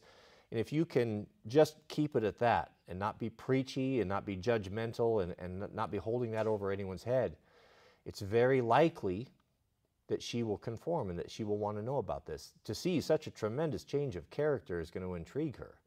And she will be, we all know our own deficits. You know, we lie to ourselves all the time, but really, if we look in the mirror and ask the hard questions, we know that we're not doing as well as we could. And she knows that as well. And to see that transformation in a husband, if it sticks and if you're faithful to it and God makes that change in your heart, that's a powerful, powerful, it's a powerful, powerful witness. And it is way more likely, in my opinion, that she might adopt this Christian character and be able to make the changes that you so desire. But you'll have to make them as well. We have a super chat from Fordor. Good to see you back, Fordor. I think we missed you yesterday.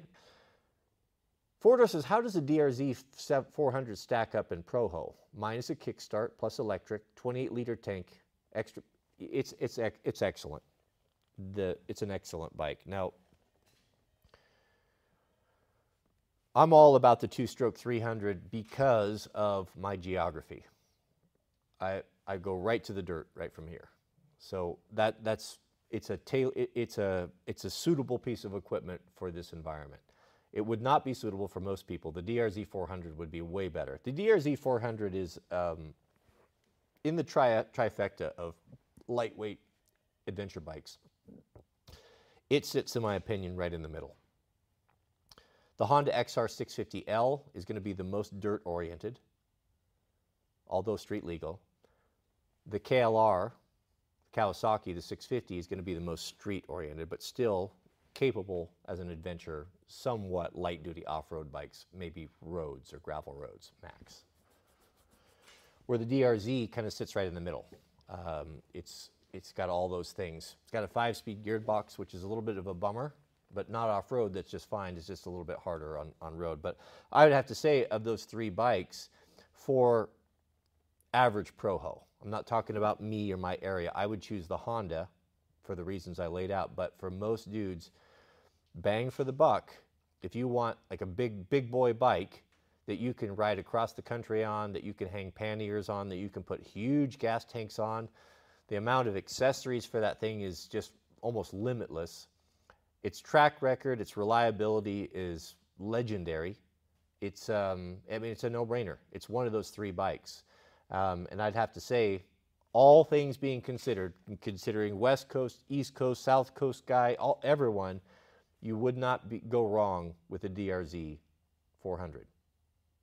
It's excellent. Yeah, excellent. There's bazillions of them around here. They're very popular for the reasons that I've laid out. Good choice. Good choice. He's got a Kickstarter and electric, which is always nice. Will be running long after my Aprilia SXV, yeah, it will. Aprilas are cool too, but you've got a thoroughbred there. But yeah, good choice. Good choice, Fordor. I approve. The DRZ 400 is an approved motorcycle for ProHo, for sure. We have Sinkable Might 111 writes, my GF and I have been together for 3 years. And I plan on proposing this year. She wants me to ask her dad for her hand, and I was wondering if you could give some advice on how to. Thank you. Yeah, you need to do that. I would agree. Now, we're moving forward in this. I'm going to advise you on this under the assumption that you've already done your homework and done the background work on this woman, this girl. Hopefully you've known her. Hopefully you know her family. I think it's a very good sign that she has asked you to do this. She obviously has been, it has been modeled to her how to properly do it and how what a traditional proposal looks like. It's a hard thing to do. I did it. You know, I know what it's like. Not knowing your relationship with your future father-in-law, it doesn't matter what you do or say, as long as you do it. He knows, he probably knows it's coming. There's probably no surprise. It's just a formality that needs to be done. And he will, you know, he'll have a lot more respect for you, your future mother-in-law. It's just starting things off on the right foot. It's just, it's a tip of the hat, a nod to all of the good work and the hard work that this man and his wife, your GF's mother, has put in to this girl, to raise a girl. It takes a lot of effort from a couple to raise good children. It doesn't happen on its own. And you, by you doing this, you should acknowledge that, of how difficult, acknowledge the fact to him how difficult it is to find quality women, especially Western women in this country. Acknowledge the fact that him and his wife did a wonderful job in that producing a young lady that you love more than anything. Now would be a good time, you know, in sickness and health, you make the oath to your wife. Make the oath to your father and future father-in-law as well, that you won't bring dishonor to his, as long as she holds up her end of the bargain, that you won't bring dishonor to her. You won't cheat on her. You will take care of her, that he can relax knowing that he can pass on that mantle of protection as her father onto a man that is going to take it as seriously, maybe even more seriously. I don't know how you could, having a daughter myself, but you will take on that responsibility, and you'll do it well. That's all you. That's really all you have to do. And bring a bottle if you're the drinking sort. You know, bring a beer over and sit with him on the porch and have a drink together and seal the whole deal. And it doesn't matter so much what you say. These are just some ideas. It just matters that you do it. That's all. A shout out to you for doing that, man. It's scary. It's a scary thing to do. It's a hard thing to do, but it's the right thing to do. And when you're walking out of there, you'll be very proud of yourself that you did that. Shout out to Sinkable Might. Man, I would very much like it, and I think many ProHo here as well, if you would come back and give us an update on how that went, what you said, and just a brief synopsis, and I think that's encouraging. But make sure you do your homework. How do I pronounce this? Alendro? Alendro, we have a super chat. We'll stop with that. Hey, I love your shorts about homesteading. However, something I think you miss is networking infrastructure.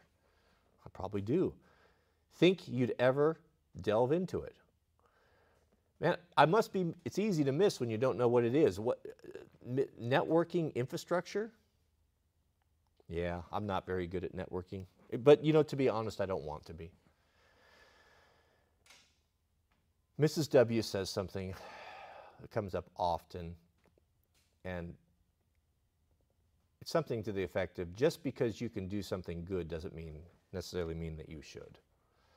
You know, we can always do better, right? We could always spend our off time, rather than watching Wrangler Star videos or watching YouTube content or tinkering with our toys, we could be learning a foreign language, right? Of course, it would be better to learn multiple foreign languages than watch TikTok videos, right? But just because you can do something doesn't mean necessarily mean you want to. I've always worked by myself. I like my own company. I prefer to be alone. I like to work alone. And I don't like to have, at this point in my life, I don't like to have obligations. I have moved from a type of work or vocation or life where I was never able to do what I wanted to do. I had to do other people's bidding with work, jobs, obligations, commitments, whatever. Even with work and construction, there was no creativity into it. You had to show up at the same time. There's no reinventing framing. There's no it's already been all figured out. You just basically do what you're told and you follow the rules and you do your work. That's what work mostly is. It's not particularly creative. You're not coloring outside of the line, so to speak. So coming from that very regimented type of work and life and existence to what I do now, which is completely, there aren't any rules, not really. I can do, say, whatever I want. I could go in any, you know, I can make anything I want. I can create things that would inspire people. I can make a video that doesn't exist or has never existed before. There aren't any rules at all. So that's an interesting framework to operate in now. There aren't any time set when I get up, when I go to bed. If I don't want to work, I don't have to work. You know, have complete autonomy and liberty to do whatever I want to. So I'm tasting that and experiencing that now for the first time. And it's a difficult thing to really enjoy, to have that much freedom, because you've been institutionalized from the time you were in kindergarten.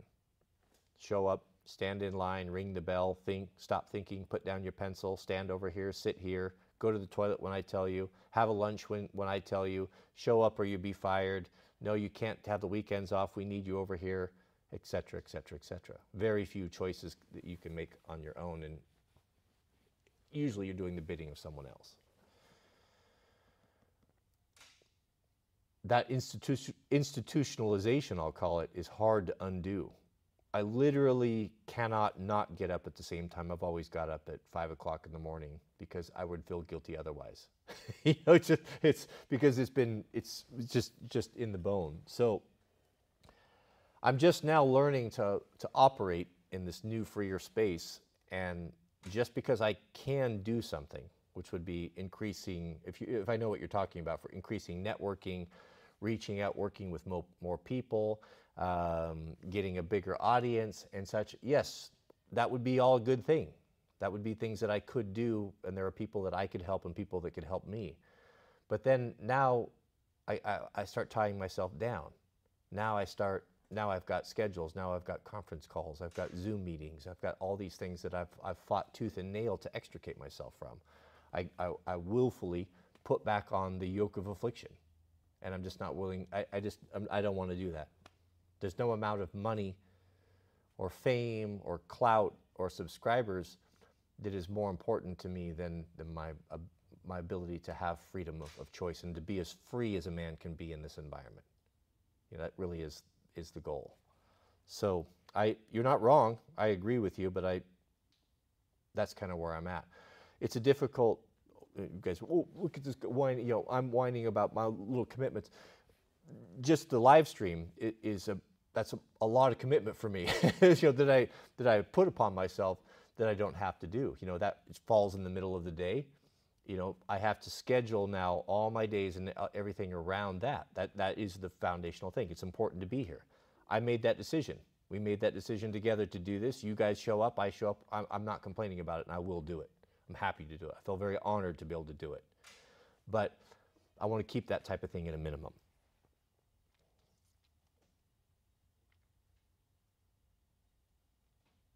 We have a super chat from Mr. Justin Schweitzer. Shout out to you, Justin. Welcome. Justin says, have you used Vertex rifle bags? If so, thoughts? Well, I use their backpack. Here we go. We're showing and telling today.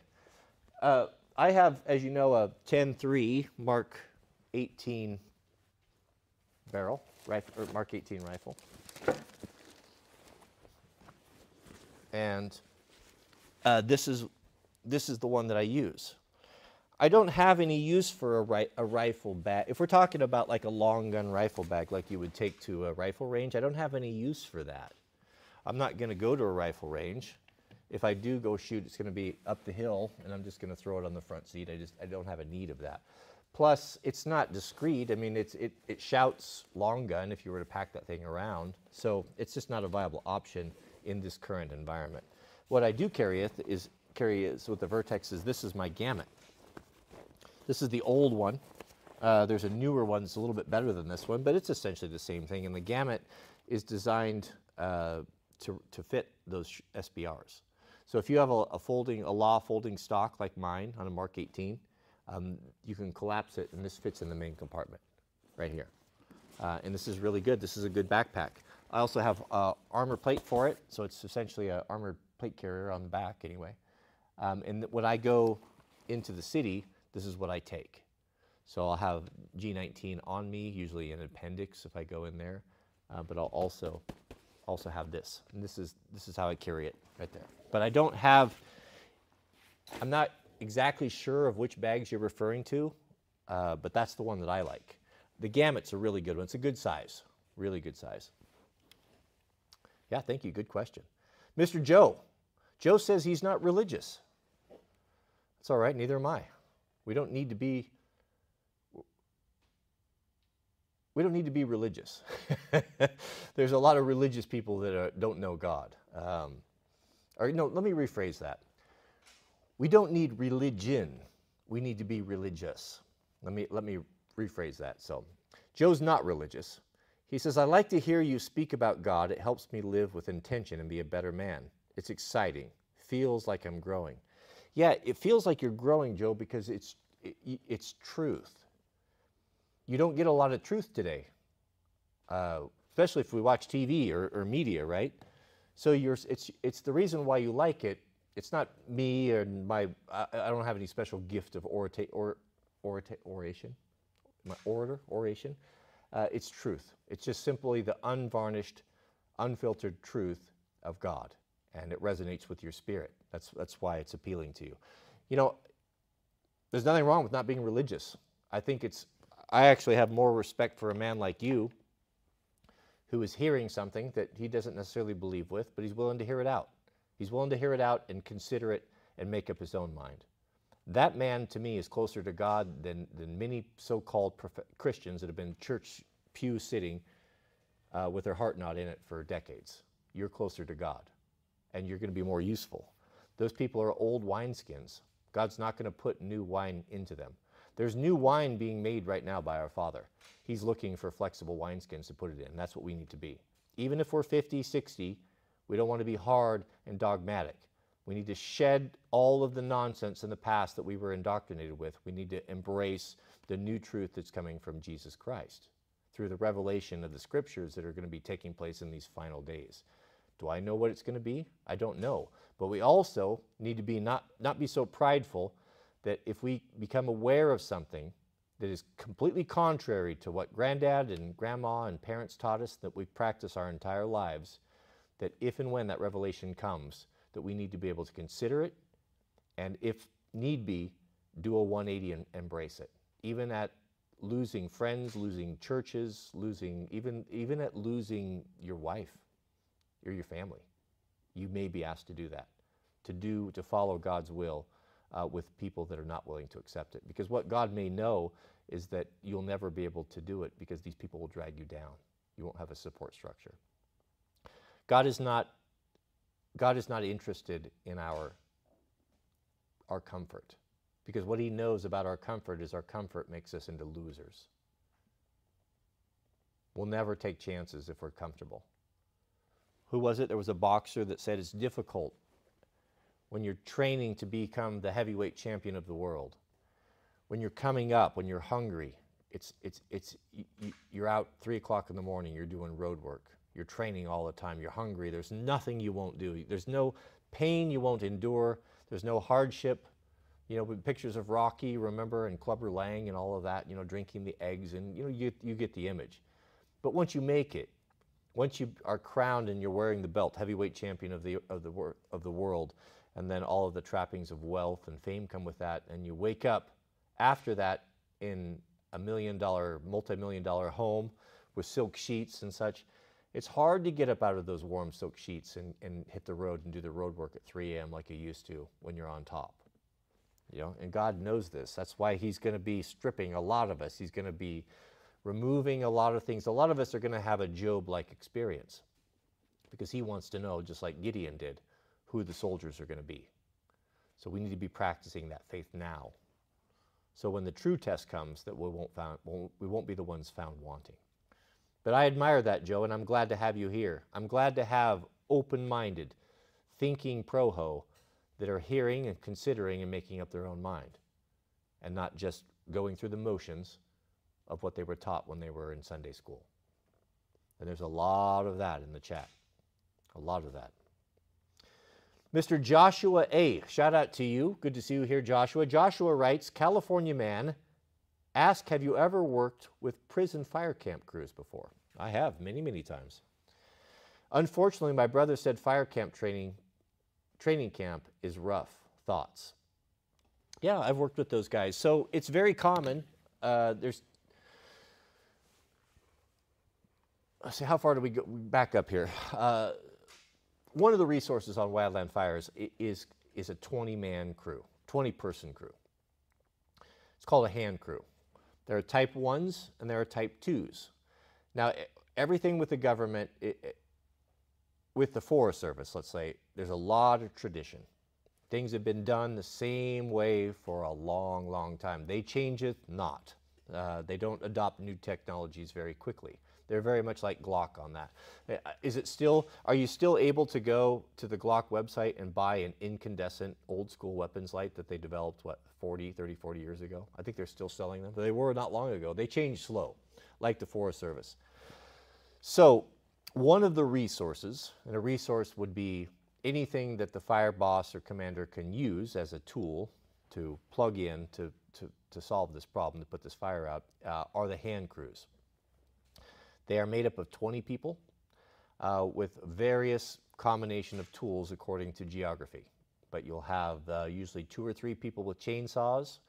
You'll have people with Pulaskis, you'll have people with axes, you'll have people with grubbing hose, McLeods, rhinos, what have you, according to whatever the terrain is. And how it works is these crews, their main mission is to build fire line. What is a fire line? Well, if the fire is burning here and the wind is blowing it this way, we'll go up ahead of it and we'll build fire lines. If we can get a fire line all the way around it, if it's a creeping fire, as soon as it runs out of fuel, as soon as it hits this fire line, which is basically just a little ditch down to mineral soil, that it stops. It can't go any further. That's how you secure a fire. And the primary tool for this is the hand crews. Now, these hand crews come in 2 different flavors, number 2 and number 1. Your number 2 crews, there is made up of lesser capable people. Now, this could be or less trained, less motivated. There's a lot that goes into it. This could be privates. Most of your private contractors are going to have type 2 crews. This is going to be a lot of the American Indian, Native American. They're very active in this because they're tied in so much with the Bureau of Indian Affairs and the government. The government is very active of getting them work and funneling a lot of the federal type of work to these folks. And so they will often be there, and they're actually some pretty good crews. I've worked with lots of those guys. And then you also have your prison crews, and they're oftentimes type 2 as well. And they'll come in. There'll be some prisons will ask guys, hey, do you want to get out? Maybe they're not violent offenders. If you'd like to, you'll go fight fire, and then they get to get outside and be part of that. They're all under guard and all that, but I've worked with those guys as well, and those guys are pretty cool as well, and they're oftentimes very happy to be there, and they're just really nice dudes. I've never had a bad experience with a prison crew. I've even been on fires that state fires, DNR fires, that all of the food that fed the entire camp was all made up by a kitchen that was entirely the prison crew. Terrible food, by the way, not necessarily because the prison guys couldn't make it well, it's just because the ingredients were very poor. So, yeah, so it was all good. I've never had any issue with them. The worst ones I've worked with have been the contract crews.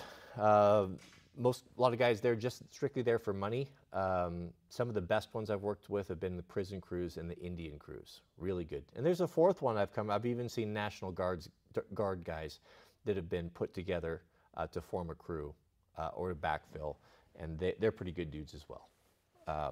Now your type 1 crews, those are the big boys. Those are going to be mostly your hot shots. Those would be full-time federal employees or seasonal employees of the U.S. Forest Service, young college people, guys with a lot of experience, good salaries, good teams, and they can usually do almost double the work of a type 2 crew. There's a common, I mean, everything has been figured out. This has been done so long. It's commonly known. A fire boss, I've had this training, I can do this to a certain extent as well. I can look at a piece of terrain, the topography on a map, and know the vegetation and the aspect and the weather. I can look at that, plug that into a calculation, and I know pretty much within really close of how much fire line a type 2 crew can cut in a day over given terrain. And that way you can estimate it. So when you're looking at the fire and you're looking at how much it's going to spread and you look at your resources, like, okay, I need to get 16 miles of fire line in. A type 1 crew can do 8 miles a day. Therefore, if I want to get this fire line in, I'm going to have 2 type 2 crews to do 16 miles of fire line. These are just made up numbers. But your type 1 crews, they do significantly more. Highly motivated, younger, super fit, super dedicated. These are going to be your hot shots, your tier 1 crews. Also, some of the contractors are also tier 1 if they've got some good dudes. There are few. I haven't seen a lot of them, but there are a few. These guys might be able to do 12 miles. So you know if you have access to multiple or single type 1 crews, a hotshot crew, to tier 1 crew, you know, they're going to be able to do more work. So I don't know if that answers your question. That's just kind of a general overview of what we're talking about right here. He says, my brother said fire camp training camp is rough. Thoughts? Yeah, I don't know. I don't know where he's at. Is he in a prison? Is he in a prison crew or is he on a hotshot crew? It is rough. Yeah, you need to be fit. You're going to be working, you know, up to 21 days in a row with no days off. Guaranteed when you go on a big fire, you're going to be there, if you stay through the duration, you're going to be there for 14 days. With maybe a week off and then you go right back, but I've been extended up to 21. So 21 days of working some of the most difficult work in the world in the most difficult situations under tremendous heat with leather boots on, leather gloves, wool socks, you know, all of that. It's exhausting, difficult work. So you need to be fit. You need to train because everyone relies upon you. That's what I've seen multiple times with contract crews is they don't put in the work before time and then they're not prepared. I have seen so many crews have fights on the fire ground where guys, usually younger guys, these were millennials back in the day, after 4 or 5 days of this struggle of what it's really like to work on a hand crew, type 2 crew on a fire, just give up and quit. Like, I want to go home. Well, you can't go home. You signed the contract. You know, we're counting on you. We need you. The whole team needs you. We can't field a short-staffed hand crew. And they said, no, I don't want to work. I don't want to do it. And then they'll have to send someone with a truck and go take them home and all of that and just quit because they weren't prepared for it mentally. So it's good that it's rough because it's rough work. It's dangerous work. We have a super chat from Back Creek Homestead. Shout out to you, Joshua. I hope he does well. Back Creek Homestead, do you see a biblical marriage as a covenant or a contract? It's a covenant. Yeah, it's a covenant. It's the reason why, in my opinion, I have to be careful. I have to say these are always in my opinion. I don't know everything. One thing that the comparison, why I would say that, the comparison that God makes to the relationship between man and woman, between his children and him, the comparison that he makes, the closest thing that we have to compare that to is a marriage between a husband and a wife. He even refers to Jesus as the bride, or to Christ, the church as the bride, Christ's bride. The church meaning us, the saved children, as the bride of Christ. That so intimate is this relationship to be, that it would be as intimate as a man and a woman coming together in a relationship or a union, a holy union. He even goes so far as to say that that relationship between a man and a woman in marriage is considered, when a man and a woman come together in the eyes of God and under this covenant, that they become one flesh. Now, there's a lot of interesting arguments that can come out of that. What does that mean? You know, is one covered by the other? If my wife is a saved, believing Christian, does that mean that I'm covered because God sees us as one flesh? You know, we just don't really know. But the point is that is a very, very important. It's a symbiotic relationship that should not be torn apart. To tear apart a marriage in God's eyes of a man and woman that's come together in this covenant, where God sees them as one flesh, is akin to an amputation, the cutting off or tearing off of a leg. That's why, of the Christian creeds and the teaching of God's word, why there's such a emphasis put on staying together and not getting a divorce, because God understands that this is the tearing apart of two people. There are repercussions that echo into time and eternity of a man and woman, a relationship that's been torn together, that we can't completely understand. We think of it simply as a contract, and once it's inconvenient for either party, they can simply just leave it, and there really isn't any consequences outside of maybe some division of assets. But God sees it very differently. That's why the Christian faith believes it's something to be avoided at all cost, and should not happen unless absolutely necessary, because there is something deeper going on, a connection. That's why it's so important, these low body counts, you know, to be able to pair bond with if you're pursuing women. I go on and on and on about how dangerous it is to get involved with a woman that has a high body count. The connections that she's made with these various partners have serious repercussions that, in ways that we can't understand, that will affect her and your ability to pair bond with her. The closer you can get to the source, i.e. a virgin bride, if possible, the better chance you have of bonding with this woman and having a lifetime mate. So, yeah, the fact that God compares the relationship between Christ and the church, of that with a man and a woman in marriage, speaks to the importance that God puts upon this covenant, in my opinion. Good question, though. Very good question. Back Creek Homestead is always bringing the heat. Thank you, brother.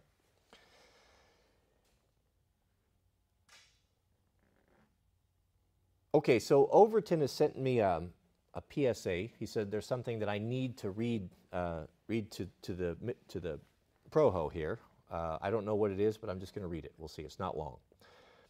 Due to the recent and numerous new anti-gun, anti-Second Amendment laws passed and are pending across our country. Oh, this is from our friends at LaRue Tactical. LaRue Tactical has been forced to reconsider how we provide products to state and local agencies. Oh, I like where this is going. This is going in a direction of a company that's putting its money where its mouth is. If this is true, I'm going to do everything in my power to promote the good people over at LaRue Tactical. Effectively today, in an effort to see that no legal mistakes are made by LaRue Tactical and or its employees, we will apply all current state and local laws, as applied to civilians, to state and local enforcement government agencies. In other words, LaRue Tactical will limit all sales to what law-abiding citizens residing in their district can purchase or possess. Am I reading that right?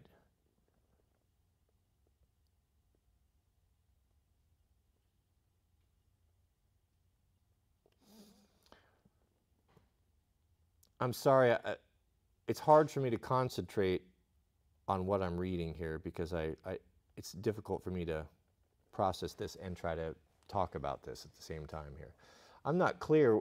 This could be bad or good. Effectively today, in an effort to see that no legal mistakes are made by LaRue Tactical or its employees, we will apply all current state and local laws, as applied to civilians, to state and local law enforcement governments. Okay, I see. So no special favors to government. So how I read that, correct me if I'm wrong, Overton, give me a thumbs up if I got this right, but how I'm reading that is this.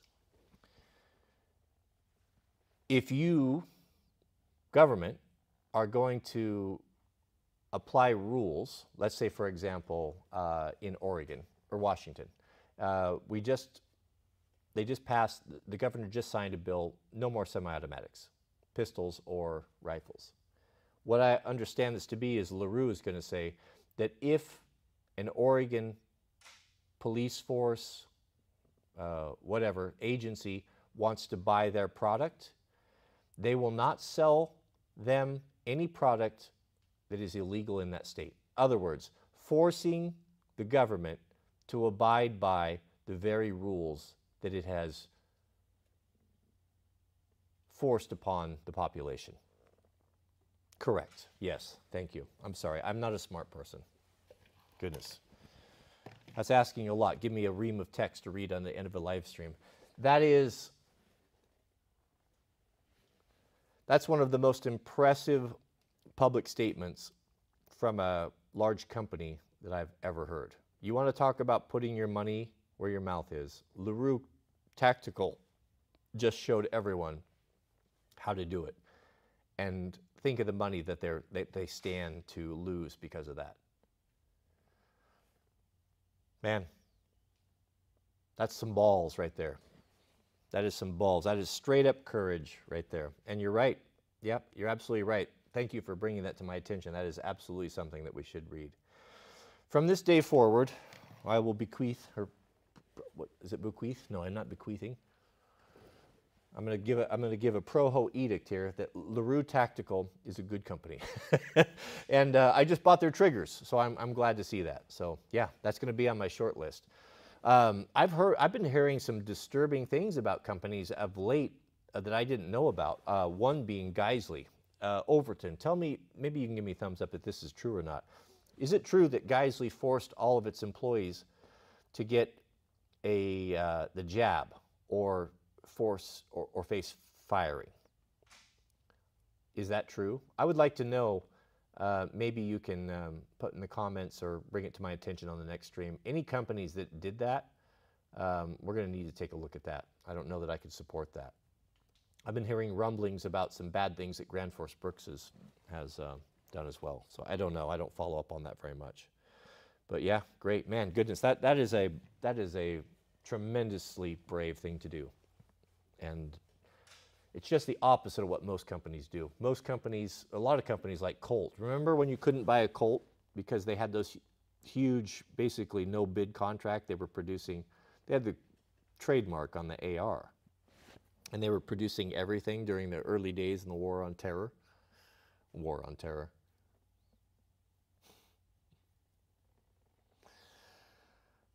They didn't sell to the, they didn't sell to private people, and LaRue's just doing the opposite. Yeah, awesome. All right, well, let's shut it down. I got to go get the sweet loaf. Thank you, beloved. Thank you, Joshua. I sure appreciate that. Thank you, and shout out to LaRue Tactical. Goodness, I am. I'm happy to see that. Very happy to see that. Shout out to Barry Walker as well. Thank you, Barry, for that $500 super chat. Man, that was above and beyond. We sure do appreciate that. That is certainly going to be going to good use. You probably just paid for a dump load of gravel on the homestead, and it will not be, it's certainly not unnoticed. Thank you very much. All right. Thank you, everyone. Overton, the middleman, Mr. Jason Barr, anyone else that I forget. Don't mean to forget anyone. I sure do appreciate it. Appreciate your time being here, and I look forward to seeing you guys tomorrow. May God bless you and your families. Please keep us in your prayers. Please keep the middlemen and those of us that are participating in the 24-hour fasting, the Wednesday fast, that we have strength and encouragement to get through this. It's a difficult thing, and I appreciate you guys all suffering together. Misery loves company, but it's not that miserable, is it? All right. May God bless you and your families. We'll see you guys on tomorrow's stream.